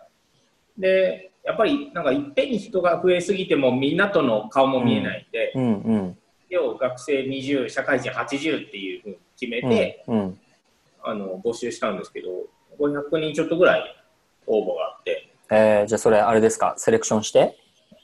で、必ずインスタグラムのアカウントを書いてください。あと志望動機もっていうので、うんうん。もうみんなのインスタを覗きましたよね。へえ。で、100人選んだんですか？はい。100人まで絞りきれなくて130ぐらいになってるんですへけど、え。ええそうなん面白い。うんなんか、ある種、まあ、なんかそういうサロンに入ってくる人も僕らもですけど、まあ、自分たちがすでに仕事してるので、うん。まあ、副業っていう言い方はあんま好きじゃないですけど、きっとその高川さんでいう振り子のこっち側を作る感覚で、うん。こっち側のことやってるから本業、本業というか今やってることがより輝くし、うん。その作用が両方にあるはずなんで、うんうん。うんっていう思いでこうやっていて、へうん。だから、なんか、うん面白かったですね。大変でしたけど。まあけどね、そこら辺も本当に、ちょっと前まではね、あんまりリアリティなかったと思うけど、は結構、いろんな形がね、出てきますよね、きっと。うん。で、まあ、社外取締役だから、変な話、田川さんのように厳しいことをニコニコ言えるわけじゃないですか。まあ確かにね。えうん。えいや、社外だからって、そうですよね。はい。社内にいるとなんか、お給料もらってるからこれ言えないなとか、うん。どっかで顔色を伺う部分が出てくることも絶対なきにしもあらずだし、はいはい。なんかもっと本質的にちゃんと芯食ってることをちゃんと伝えながら、うん。まあ、それでも仕事できる仕組みにしたいなっていう思いもあって、うんうん。それを語る上では、まあ、社外取締役って会社が一番なんかいいなって思って、面白い名前です。はい。だからこう会社のロゴも、あの、木本っていう女の子が作ってくれたんですけど、うんうん。あの、手肉の、種の色で、はいはい。ポポレトからは。僕らが印鑑をしますみたいな。面白い。ええ。なんかね、谷尻さん結構質問が入ってきましたよ。あ、本当ですか？えっ、とね、なんか田川さんに質問するのが本当はシンクなんですけどね。ちょっと読み上げますよ。あのね、僕に対する質問もあるし、谷尻さんにあ対する二人質問ちょっと今読み上げるんで、はい。あの、適当に拾って答えていきますかね。はい。えっと、プロトタイピングはどの程度企画ができたタイミングから走りますか？っていう、えー方とか、あと、オンライン化が進んだ後のオフラインとかリアルの価値ってどうやどうやって高めたらよいんですか、まあ、これは、あれですね。僕も谷口さんも答えられるかもしれないけど、はいえっとえっと、えっと、タクラムさんの組織としての今の一番の課題はどんなところですか？うん。と。か、えー、とこれ谷尻さんへの質問でサロンを始めることになったきっかけとか理由っていうのはどんなとこですか？であとは、えー、と田川さんがツイッターに投稿されていた How We Work のドキュメントがどのような内容か気になりますか？マニアック。あの、はい。うち、あの、コロナガイドラインみたいなのがあるんですけど、えええええそれ見せてくださいってやつですね。あと、私はいわゆる大企業にいるのですが、大企業病でなかなかワクワクするような仕事ができていません。プロとしてお客様に向き合ってはいますが、私がワクワクする仕事には程遠い毎日。大企業でもワクワクする仕事をするには何が必要でしょうか？大企業にいるんだったら絶対むちゃくちゃした方がいいですよね。むちゃくちゃした方がいい。いやまあそれはそのむちゃくちゃっていうのはなんかわがままという意味ではなくて、うん。もっとこれをやるべきだっていうふうにねこうやって会社が責任取ってくれるっていう最高のポジションってことですよね。まあそうですよね。いはや、それはそうですよね。フリーだったら、あの、ビビりますからね。い、そうですよね。だから変な話大企業でプロトタイプを作れるってことです。うん、そうですね。はい。だから僕の知り合いは広角機動隊って言って失敗したら降格すればいいんだって言ってましたけあ そういうこと、そっちの広角。そっちの広角ね。ど。はい。広角機動隊ね。じゃあ、あれですね。えーっと、え春巻さんっていう方、あの、谷尻さんから、はい。あの、むちゃくちゃやりなさいと。そうですねむちゃくちゃやった方がいいですよってむちゃくちゃっていうのは人のためになるむちゃくちゃですね。そうですね。はい。じゃあ、あとは、えっ、と、質問できてるのは、どうだろうな、プロトタイプ。まあ、最初質問いただいた方の、そうですね。プロトタイピングどうですか、田川さん。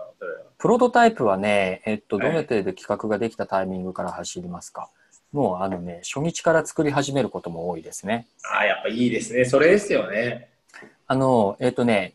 まあ、デザイン思考とかの話だと、えっと、うんプロセスが結構、あの、例えばユーザーを知ること、仮説を立てること、プロトタイプを作ること、検証することって、このサイクルを回しましょうとかってあって、ダブルダイヤモンドとか言って、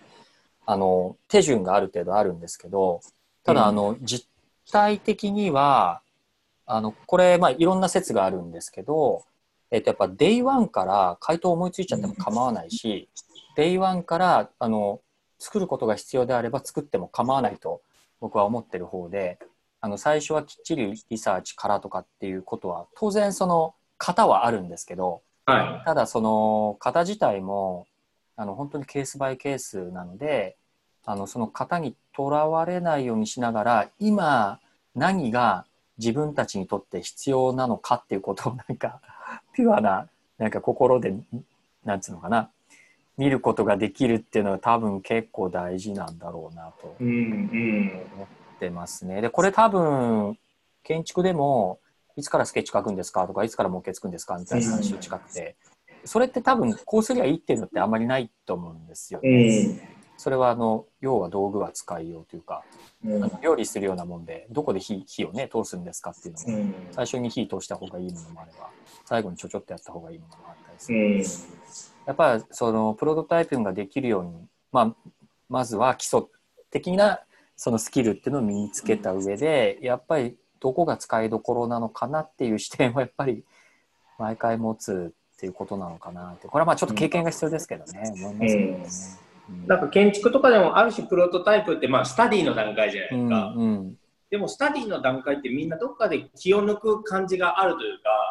いやスタディだからラフな模型でいいよねみたいな感覚よりは、うんうん。スタディなのにめちゃめちゃ美しい模型がこうできたときに、うんうんなんかプロジェクトが急になんかいい方向に走り出せるきっかけになったりするわかります。うんうん。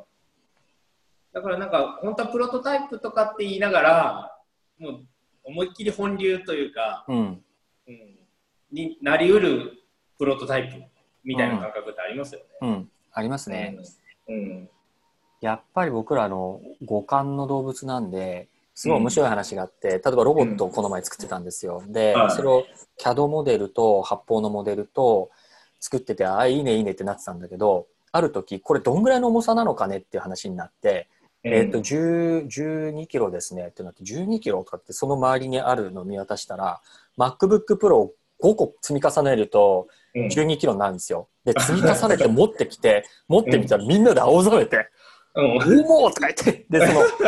重っって思うと設計が変わるんですよね。はい、はい。さあ当たり前ですよね。どれぐらいの強度感で作んなきゃいけないかとか、うんそのむちゃくちゃ重いもののスタイリングが先っぽが尖ってていいもんだろうかとか、でそういうのってうん CAD モデルとか発泡のモデルだと絶対わかんなくて、うん。だからいかに、で、その、だから MacBook Pro を5枚重ねたものでさえプロトタイプと言えるんですよね。うん、その、設計者たちがリアリティを持って、うんでそそれをインプットされることで設計が次に行ってしまえば、うん十分プロトタイピングなんで、うん。もう本当にそれはなんかね自分たちがこう最終品をありありとイメージできるのに何が足りてないんだろうかっていうようなことを、多分考えながらプロトタイピングするんだろうなっていうふうには思うんですけどね、うん。いい話。もうね笑っちゃいましたその12キロみん。なでそこに MacBook Pro が5台あったっていうのも受けましたね。腰抜けそうなぐらい重かったうん無理だみたいなうん なんかいろいろ来てますね。あのですごい質問いっぱいいただいてるな。お二人に質問なのですが、アイデアを決定する場合、どのような判断基準でゴーサインを出しますか？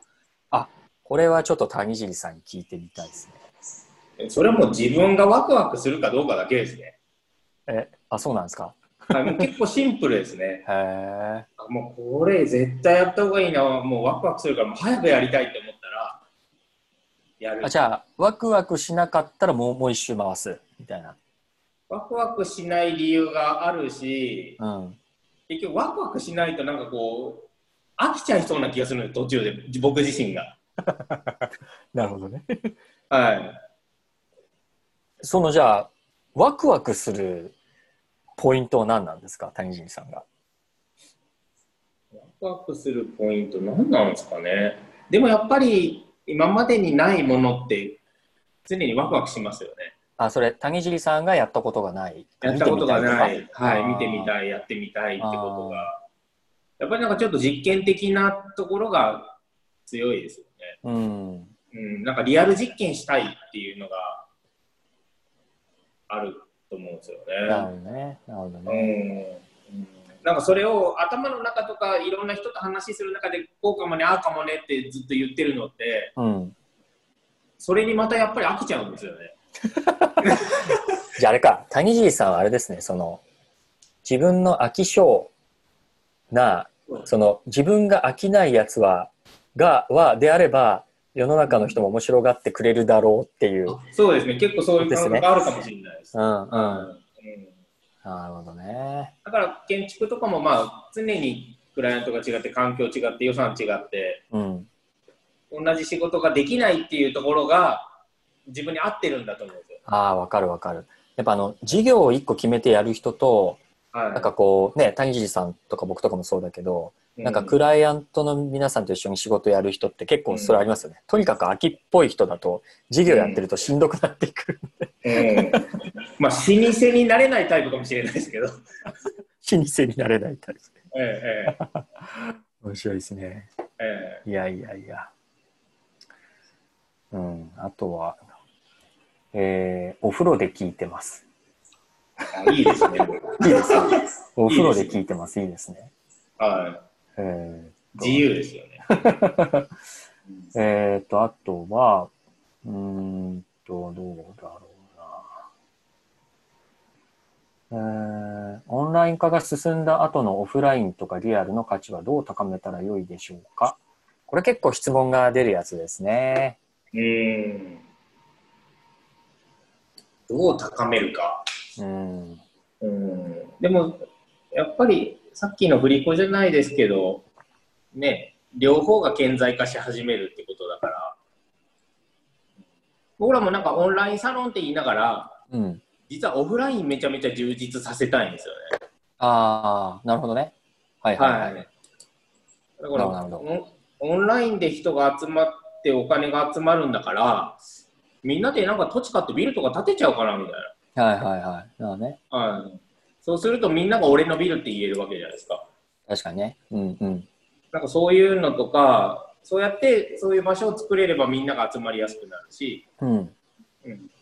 そこで事業を作ることもできるしっていう、うんだから結構オンラインのようでオフライン強化型オンラインだね。はいはいはいはい。え確かにね。えは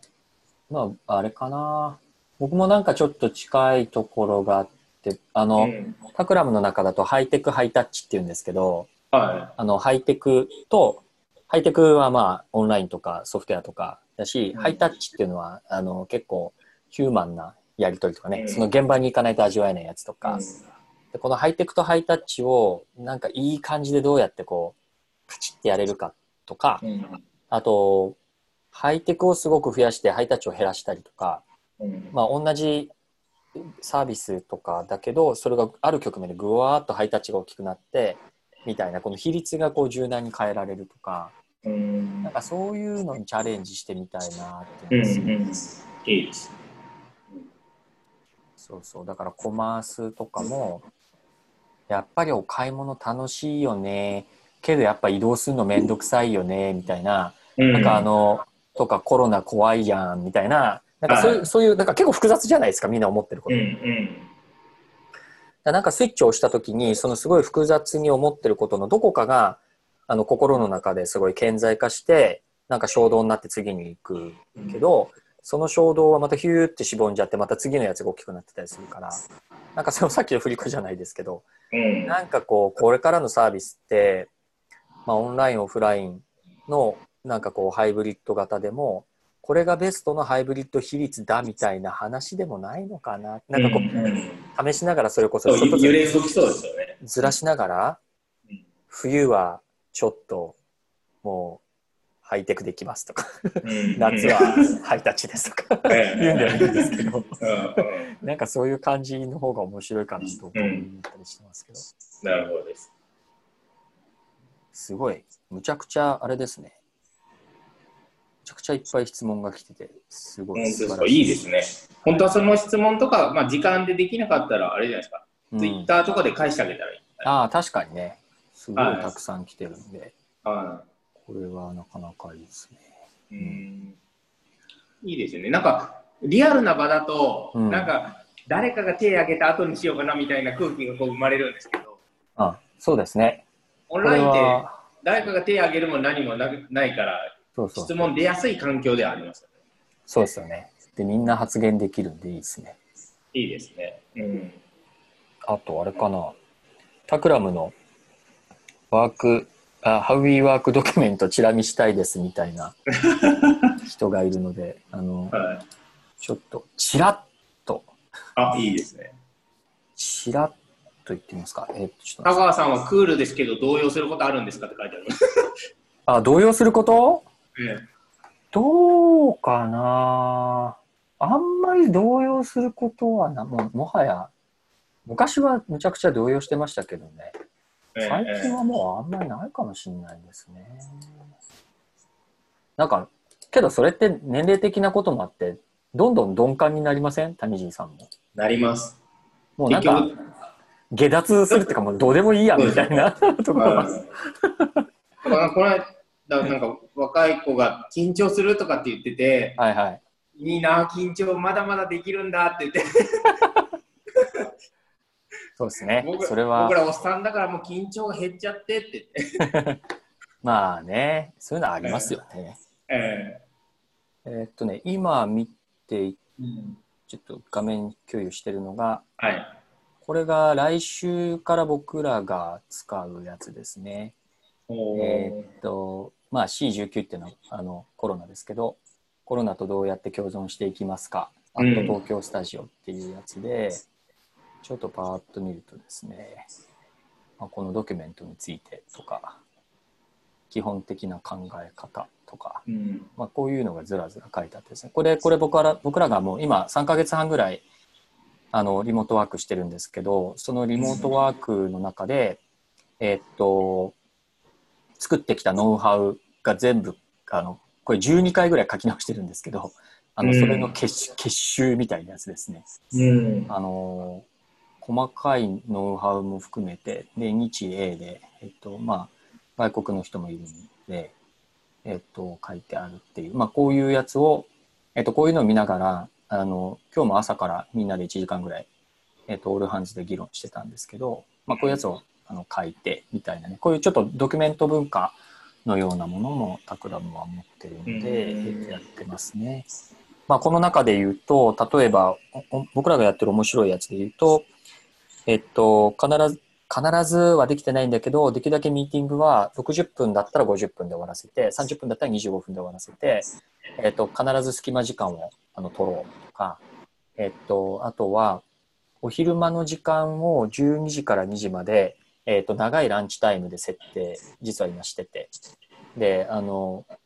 家でずっと朝から晩まで、ズームでミーティングしてると、もうかなり消耗するので、はい。昼間の時間にゆっくり自分でご飯作って食べて、えっと例えば家族と一緒に散歩するとかをぜひやってねみたいなお日様が一番高い時にやってねみたいなのでこういうのはすっごいいいですね。もうあのでその代わり通勤の時間もみんなないので朝はちょっと早めに始めて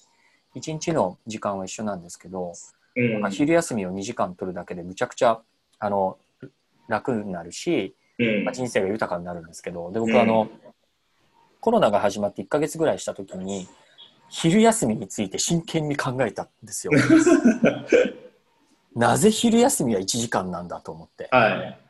なんで3時間じゃないんだとか、まあ、だけどスペインとか行くと3時間だったりすると思うんですけどはい。2時間じゃないのかとか70分じゃないのかとか考えた時にこのなんか1時間っていうそのとか昼休みっていうもの概念自体が人類の歴史でいつ発明されたのかっていうのはすごい興味が湧いて、であの例えばその家内製手工業が大量生産に切り替わってみんながオフィスで労働集約でなんか働き始めた時に時計っていうのが必要になったみたいな話は有名な話ですけど、で時計っていうのが社会生活の基盤になっててあので時計っていうのがあるから例えば昼休み時間みたいなものも決まったとか時間割とかっていうのが発明されるとかだから集団生活が大規模に始まったんで1850年ぐらいなんでそれ以前の人たちって多分昼休みっていう概念がなかったはずなんですよね。で150年ぐらいかけてこの昼休みというものをあの僕も今まで仕事をしてきて一回も疑ったことがなかったんですけどあの2時間にしてみるとですね人生が変わるぐらいの結構。やばいと思って僕はあのえっと大企業の皆さんもこう昼休みを2時間にしてみると面白いですよとかっていうのは最近ちょっと言ったりしていますけどね、なんかそういう話ありますよね。納期以外の完成の決め手や自信に課しているあ自身に課しているルールは何ですかって書いてあるあこれはねあれなんですよね。僕らの中だとえっとねデザインのいいとか悪いとかを、えっと、4段階でその議論するっていう、まあ、それもカルチャーがあるんですけど、えっと、時間がなくても出しちゃいけないっていうレベルと時間がなくても出しちゃいけないっていうレベルですね。これ不十分っていうレベル。間がなければもうしょうがないから出してもいい、まあ、最低限はクリアしてるからいいだろうっていう、まあ、最低限というレベルと、えっと、なかなかいいねと、うん、まあよくまとまってるんじゃないっていうレベルの good っていう良いっていうレベルと、えっと、一番上がですねさらにその上でなんかその新しい考え方とか新しいデザインの地平とかそういうことをなんかもう切り開いているっていう creative discovery っていうレベルを設定しててで、この4段階で、え、っと、決めてますね。で、あの、ミニマム 3, 3の good までは行きたいけど、えっと、余力があるときは、もう2、3歩踏み込んで、まあ、これで、まあね、あの、収めることはできるからやめようっていうパターンもあるけど、あの、チームのその士気が高ければ、あの、もう一歩踏み込んで、これはあの、クライアント側のそのクライテリアっていう意味ではもう十分なんだけど、まあ、自分たちのチャレンジとしてこのクリエイティブディスカバリーを目指してみようみたいなのを、えー、と結構言ってますね。でこのクリエイティブディスカバリーっていうのは結構抽象的な言葉なんであのそれが何なのかっていう話はあの一概には言えないんですけどただ言葉としてそれがあるのであのいやまだこれクリエイティブディスカバリーには行ってないんですよねとかなんかそういう話を結構みんなでしてるんですよ。まあ、これはまあグッといいっていうレベルまでは十分いってるかな。なだからあのプライドの高いあのメンバーたちはあのやっぱクリエイティブディスカバリーまであの何が何でも行くぞみたいな。あはい、それはもうだから相手方がどうかっていう話もあるけど自分たちがどこまで行くかっていうので、うん、なんかやってますよね。うん。うんうん、でもそういうなんていうまあ、評価基準というか設定されてるのがまあ分かりやすくていいですなんかね、あの、あんまなかったんですけど、僕らも。だけどなんか、はい、会話で、えっ、ー、と、やっぱりその、キャッチボールがやっぱできるようにしといた方が何かと良いなっていうのがあって、うんうん、あある時に気づいてですねうん、うん。で、あの、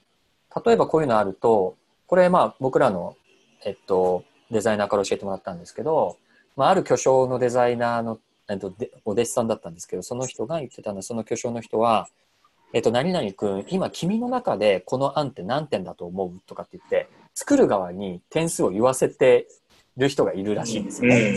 でそうするとそれなかなかなるほどなと思ったんですけどその人のマックス値も分かるし、そのマックス値の中の何点かも分かるからうん、その目線の高さとその人の中でのあとどれぐらいやんなきゃいけないか両方が分かるですよね、うんうん、むちゃくちゃ賢い言い方だなと思って、はい、それもさっきの4段僕らは4段階でやってるんですけど今大体そのその4段階だと何段階ぐらいの感じって言ったら「いや大体3ちょっと超えたぐらいですかね」って言うと「ああ、なるほどね、とか言いながら、もうちょっと上があることを、えっと、認識してもらいたい場合には、えっと、例えばみたいなことで、えっと、いろんなサンプルとか見たりとか、会話の中で、その目線を上げると、ああ、なんかまだまだ行かなきゃいけないところがあるなとかね、気づいてそこがぐっと伸びたりとか、うん。そういうのは、あの、面白いですよね。言葉って面白いなっていうか、うん。あの、そういうのはちょっと感じますけどね。う。うんん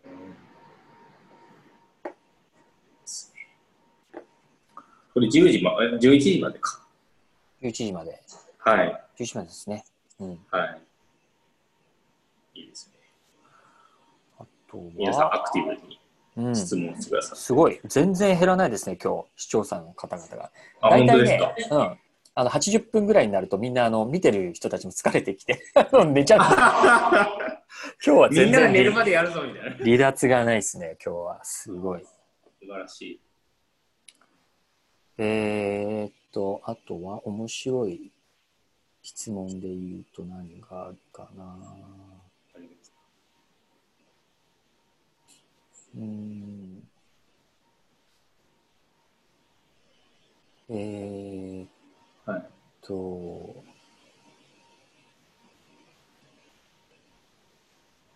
そうですね。うんうん。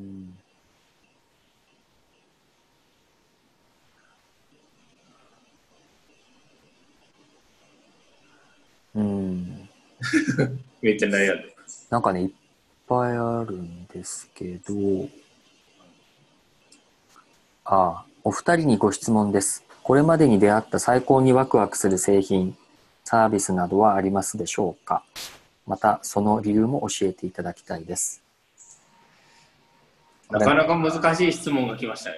谷尻さんが最近すごいこう盛り上がったサービスとかプロダクトとか最近、斧買いましたね。この斧。それはあれですか？なんかこう刀鍛冶さんが作ってるようなすごいやつですか？あ結構なんかね、あの、すごい悩んで探して、それはあれですか？あキャンプで使うとか？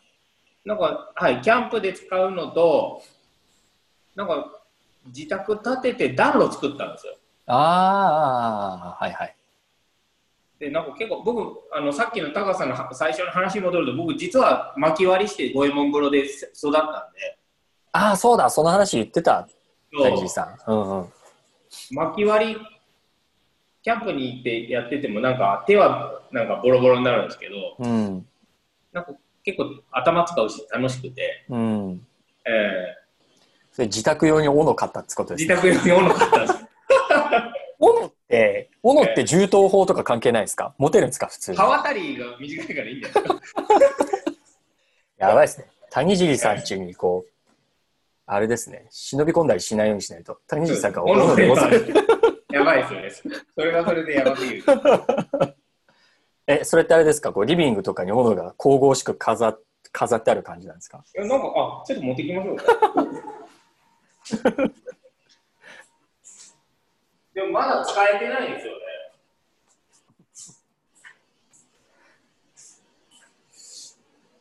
うん、あ、あよかった。思ったよりちっちゃい。もうちっちゃいです、ちっちゃいです。こんなでかいやつかと思った。すごいちっちゃいやつ買ったんですよ。なんか使いやすそうな。はい。あ、それだったらいいっすね。今度けどそれ。れあれですか？カーンってやるとスコーンスパーンって割れるんですか？そうです。なんか、できるだけ美しい形のものにしようと思って探して買いました。これが最近。綺麗す切れそうですね、それ。すはい。タカさんなんかありますえー最近僕は盛り上がったもの。かはえーっとね、そうだな、うん、なんかありますね。あ、あるあるあるある。ちょっとスクリーンシェアしていいですか、い。は えーっとね、最近、すいませんね、あの、えーっと、ちょっと、自分、自分の話になっちゃうんですけど、え、全えーっと、今日盛り上がったやつがあるんで、然。はい。えーっとね、今日何で盛り上がったかというと、よ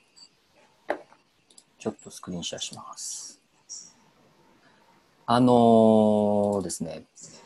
えーっとですね、これ今見えてますか？はい、見えてます。これちょっとツイッターで僕のアカウントの中にあの実際の映像があるんで、興味ある人見てもらえるといいんですけど、あの、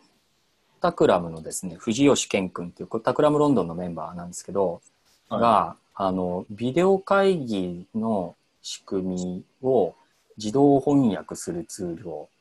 作ってですね、ムービーを撮ったんですけど、これ、この人今喋ってるんですよね。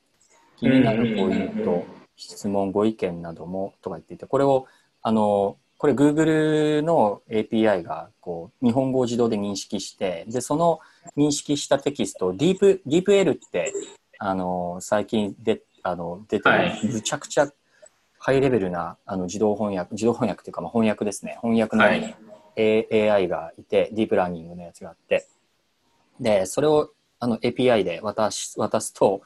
あの、これこの後英語が出てくるんですけど、あの、まあ、本当にナチュラルな英訳で返してくれるんですよ。で、こういうあの、日本語で喋ってると、同時でもう英語で字幕が出てくるとか、相手方が英語で喋ってるのが、ここに日本語で字幕で出てくるみたいなものっていうのは、まあ、翻訳こんにゃくみたいな世界なんですけど、もうはい。本当に至近距離にあって、なんかあの、もう英語、まあ、僕もだいぶ苦労して英語喋れるようになりましたけど、あの、こういうのが出てくると、あの、オンライン環境だと、例えば中国の人と仕事するとか、まあ、全然違うね。例えばスペインの方とか、イタリア人の方とか、まあ、人間でも日本人でもむちゃくちゃすごくても7カ国語とかぐらいだと思うんですよ。本当にすごくても。うんけど150カ国語喋れる人とかいないけど AI とかだと、な結局多言語同士で翻訳できちゃうんであのこういうものを使いこなせるようになっていくとなんかもう言語バリアっていうものからこう人間がようやく解放されるなと思ってて、うんたらつながれる相手ってもう一気に広がるじゃないですか。はい。これはねもう僕はもう特に日本人の人たちはやっぱりこう語学でねあのやっぱこうすごいこう障壁を感じてる人がすごく多い、多い民族だなって海外にいても思ってて、まあ、僕自身もそうですけど、はい。いやあのあれですよそこからようやく解放される時代がうん。まあ、あと10年ぐらいじゃないですかね。だからあの僕らの子供が大人になる時にはこういうのはもう多分普通になっててしかも0円で使えるようになってて、はい。あの英語喋れるってことは多分文化的にはすごく大事だしあの原著で読むとかね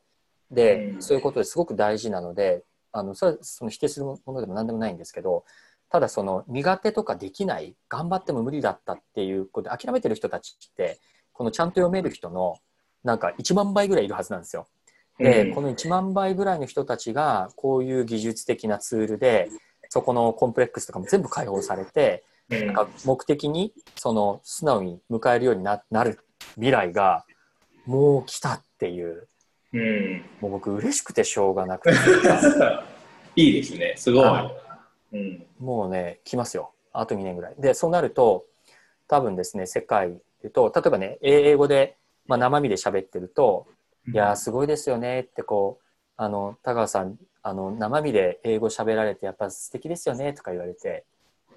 けど私なんかもう AI に頼りっきりでとか言われ言われるんだけどそ そっちの方がよっぽどすごいみたいなね。なんか「あお茶やられててすごいですね」とか「あのええ。習字がかけてご立派ですね」みたいなうん。多分そういうまあ逆にこう文化的にはそのすごい良い話になっていくのかもしれない。はい。なんかねようやくそのそういうのが解放される時が来たなと思って。うん。そう。あれが最近の僕のあれですね。萌え萌えツール。たくさん質問いただいて、うん、うん。すごいですよね。もう一つ二つぐらいして、なんとなく。そうですね。そうしましょうか。はい。田川さんの小学校の時のあだ名は何ですか？とか。どういう質問ですか？えー、何だったかな？あだ名あったかな？あだ名。僕普通に名前で呼ばれてましたね。はい。会社でもタクラムの中でも普通に金屋さんとか呼ばれてるんで普通に名前で呼んでますね、みんなね谷尻さん今あれですか？サポーズでどう呼ばれてるんですか？谷尻さんですね。別に谷尻さん。そうですねは まあですよね。はい。ででもなんかあの、社長って呼ばれないですよね。社長は呼ばれない。社長って言われると、あだこ誰っていう感じ。そう。うん、そうそう。まあ、社長らしからぬことがそれを招いてるのも手伝うのもあるでしょうけど、ええ、社長ってなんか他の会社の人から言われたりすると、なんか、え社長みたいな。なんかあれじゃないですか、税理士さんとか社長って言いません？ええええええ。ね。なんなんですかね。いや、まあね。一般の会社はそう、そう、そうでしょうね。社長。は社長ってことですよね。うん、えーっと、あとは、おおまあなんか今の、あかわいい斧って書いてあるやつもありますね。えーっと、お二人は経営者として、この分野は自分でやる。これは誰かに権限移譲する。という話を伺いたいです。とか書いてますね。谷尻さんどうなんですか？さっきの経営者話で言うと、ここはやっぱ自分でやってるとか、あっさりここ任せてるとかなんかあるんですか？僕、できるだけ任せるようにしてるんですよね。うん。できるなんか自分でやりたくないわけじゃないんですけど、自分でやると、自分の思い通りに近づいていくじゃないですか。うん。もう感動しないんですよね。さっきのあれですか飽きるやつはい。だって、自分の想像の範疇に収まっていくってことじゃないですか。確かにね。うんそれだからうん、なるほど。うんわかるわかる。わかさっきのる。外科医さんじゃないですけど、右利きなら左手でペンを持って、しかもペンの一番こうお尻の辺持って、書きにくさでわざと字を書くとかっていうぐらいやらないと、自分超えできないので、それ僕ね、全く同じ話をグラフィックデザイナーの松永慎さんからこの前聞きましたね。あ、そうですか。うん。あの、マル秘店やってた時に、やってる時に松永さん、すごいんですよ、作品やっぱもはい。う、もうい異常なレベルで、で、松永さんが、いやもう何でも俺作れちゃうからさ、つってもう、もう申し訳ないけどうますぎてみたいなね。でもうますぎ、うますぎちゃうから、もうつまんないっていう。だからもう谷尻さんと一緒ですよ。僕もすぎてつまんないとは思わないですけど。物落としたりとかね。ええ、なんか自分の不完全な状態を作って、そこから出力される、こう、なんていうの、予想してないものの中からいいものを発見するみたいな。やつまで、その境地まで行くのはもう、僕はあの人生でそこまで行ける気は全くしないですね。なんか感動しなくなったんですよ。なんか仕事たくさんやってると、なんかスタディして模型作って CG 作って図面描いて、うん、その図面通りに現場で出来上がると、うん、模型で見た風景がリアルになって現れるわけじゃないですか。うん、うん、うん。そうするとまあ予定通りなわけですよ。はいはいはい。でも自分がやった仕事に感動するにはこの予定通り続けてると、これからずっと建築続けていく自信ないなと思って。飽きちゃう。はい。だとしたら、やっぱりこう、せっかくスタッフも一緒にやってるし、うん、おせっさんも無理なんだ言ってくれるわけですから、うん、うん、なんかそういうことをいい意味でこう、まあ、混ぜながらうん、うん。こうこっちの方に走ったらいいんじゃないっていうことだけは言う。はいはいはい。なるほどね。はい、でも答えばかりは自分でできるだけ言わないようにしてへえ。みんなの脳みそ使った方が僕自身も出会ったところにのない場所に行けるんでだからスタッフから来たつまんない提案には返事さえしないですか そこはっきりしてるのね。ら。はいなるほどね。じゃあみんなあれか、スタッフの人たちは、谷尻さんをいかにしてこう、面白がらせるか合戦みたいな、そういう感じ。そうそうなってほしいんですよね。ああ、はいはいはい。えーなるほどね。そういう仕事の仕方とかそういう考え方を持てるようになれば、うんうんうん。どこに行っても提案力のある人間になっていけるわけうじゃないですか。んうんうん。うんいやー、そっかそっか、なるほどね。はいや谷尻さんの、その、なんだろう、空き、空き力みたいな。ウルトラマンみたいに集中力が短いんで。3分ぐらいで。そうジャシュワッチってきて、3分いったらじゃあみたいなるほどね。はいそっかそっか。な。えまあ、だけど、谷尻さんの建築見てると、なるほどなと思いますよね。毎回結構切り口違うから、ーはい。なんか前と全然脈絡関係ないようなやつがポコンって出てきたりとかするじゃないですか。はい。そういうことなんですね。それが常に仕込まれてる。はい なるほど。いろんな、ね、脳みそをみんなでこう、尺能尺能って言うんですけど、あ、尺能ね。はい、尺能し合いたいなと思って。へえ、尺能っていい言葉ですね。はい。うーん尺能使ってもいいですか、僕も。いや、もちろん、もちろん。高橋さんもうすでにやってるけどね、絶対。いやいや、けど尺能っていうキーワードは、すごくいいですね。なんか、なんかタクラムの中で、つなんか定着しちゃいそうな、そうですね。はい、ぜバイタニジリひ。さんって書いいてまくって。尺能いいっすね。なるほどね。はい。うんうん。うん。高橋さんありますかえーっと、あれ？何の話でしたっけ？尺能の話で。そうです。尺能に持ってかれちゃいました。ああ、経営者としてね。経営者として。はああ、そうね。僕はそうだ、7、8年前からもう、あの、タクラムもチーム型に移行しちゃってるんで、い。うん。あの、僕しかなんかしやってないみたいなことがほとんどないんですよね、もはや。うん。あの、ディレクター、今、7、8人ぐらいいるんですけど、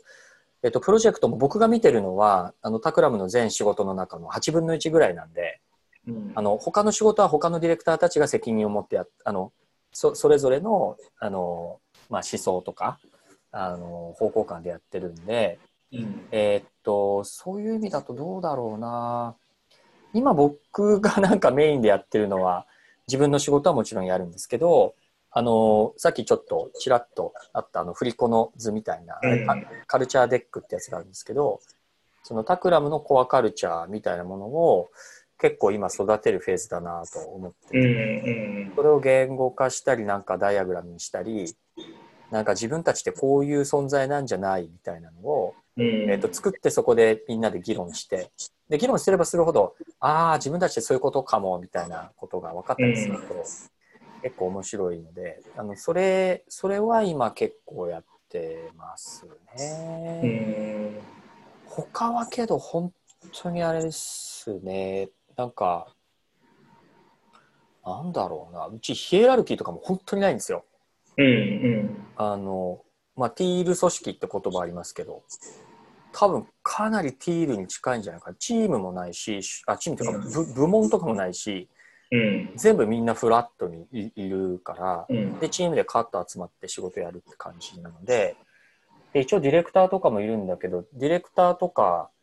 えーもう、あの、役割ってしかする形で、上司とか部下とかじゃないんですよね。うん。うん、だから、そう、僕が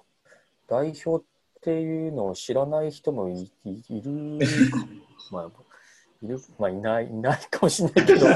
でもおかしくないなとか、はい。僕が言うことをこう、あの、全くそのなんですか、おお思うようにならないこともたくさんね、あるし、まあ、逆にその谷尻さんとちょっと似てるのはあのやっぱりいろんな人の意見が入った方がやっぱりあのいいっていうのはすごく思っているので、あんまり自分の考えにこうガチガチにもう最初からこう隙間なくそれでみたいなことは全然ないですね僕もそこは。間違えることのない社長だったらそれでもいいと思うんですけど、うんやっぱり社長だって間違いを犯すわけじゃないうんですか。うんまあ、そうですね社長が正解だって思ってる会社はやっぱまずいです。うんまあ、確かにね、そうですええね。ええうん。みんなでこう間違えないようにね、うん、確かめ合えるからいい会社になるわけで。そうですね。えこの前ね、あの、サポーズがやってるあの、代々木上原の、えっ、と、社食堂あはい。とか、むちゃくちゃ雰囲気いいですよね。東京にいらっしゃる方は、ぜひ、あの、代々木上原の谷尻さんがやってらっしゃる社食堂でご飯食べてみるといいと思うんですけど、あの、建築事務所と、あの、社食のような空間が混然一体となった 超不思議な環境で、けど居心地いいですよね、あそこ。ああいうのもなんか形にしないと言葉で言ってても理解してもらえないから面倒くさいから形にしちゃったって感じなんうん。いや、あれも、あの空間もすごい羨ましかったですね、本当に。いえいえうん、じゃあそろそろお時間でしょうから。そうですね。はい。いいですね。でもこうゆるりと。いやー、楽しかったです。なんか、これがオフラインだったら、なんか席を立っても誰も何も言わないから、いあの、聞いてる人も楽でいいでしょ 確かにね。う。はい。そうそう、トイレ行ったりとかね。そうですよね。やってる側もまあ、なうんんか、気ままに終われるし。お風呂入って聞いてくれてるっていうのはちょっと感動でしたね。そうですよね。うん。うん そこまでして聞きたかったのか、そこまでしてお風呂に入りたかったのかわからないですけど。そうね。こういうコンテンツがこうお風呂の友になるっていうのはいいですねえ。え本当に。ええ本当に。いやいやいや。いやーけど本当楽しかったです今いや、日は。こちらこそです。もう、あの、田川さんのような人がいると、なんか相談しちゃいたくなります。あ、そうそう。谷尻さんとそうなの、そうなの。なんかいろいろ一緒にやりましょうねって話をはい。常々してるので。ちょっと真面目にやりたいですね。なんかやりましょう。はい。ああとは、うんうんえっと一応、シンクは、まあ、何何名かこれからスケジュールしてるんですけど、うん。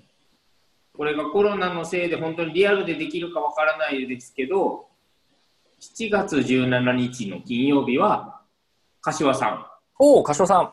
ん。あよろしくお伝えください。はいでこれもコロナのせいでどうなるかまだわかんないですけど、あと8月28日は、あの、東カレの副編の、はい。あの、港区おじさんを作り出した男。おお、幅広いっすね、やっぱね。いやー、もうね、このはキャスティングはすごいですよね。ね、もう、振り子ですから。振り子、こう多多次元振り子ですよね。はい。はい。そうですか、そうっすか。そんなことをやりながら、まあ、今後はどうなるか分かりませんが、そのどうなるか分からないってことほど楽しみなことはないので、それをね、いいですよやっていくのがいいね。ねえいやいやいや。いや、今日は本当ありがとうございました。なんかオーディエンスの方もね、かなり最後まで残ってーもらった人はい、ありがたいですね。はい。じゃあまた、あの、これを編集して、はい。あの、シンクウェブというチャンネルが YouTube にあるんで、そこにまた、タカさんにもチェックしてもらいながらあげます。はい。わかりました。はい。はいじゃあ、今日は本当ありがとうございました。はいとんでもないですこちそうございますはい、じゃあ、どうはも、おやすみなさ。い。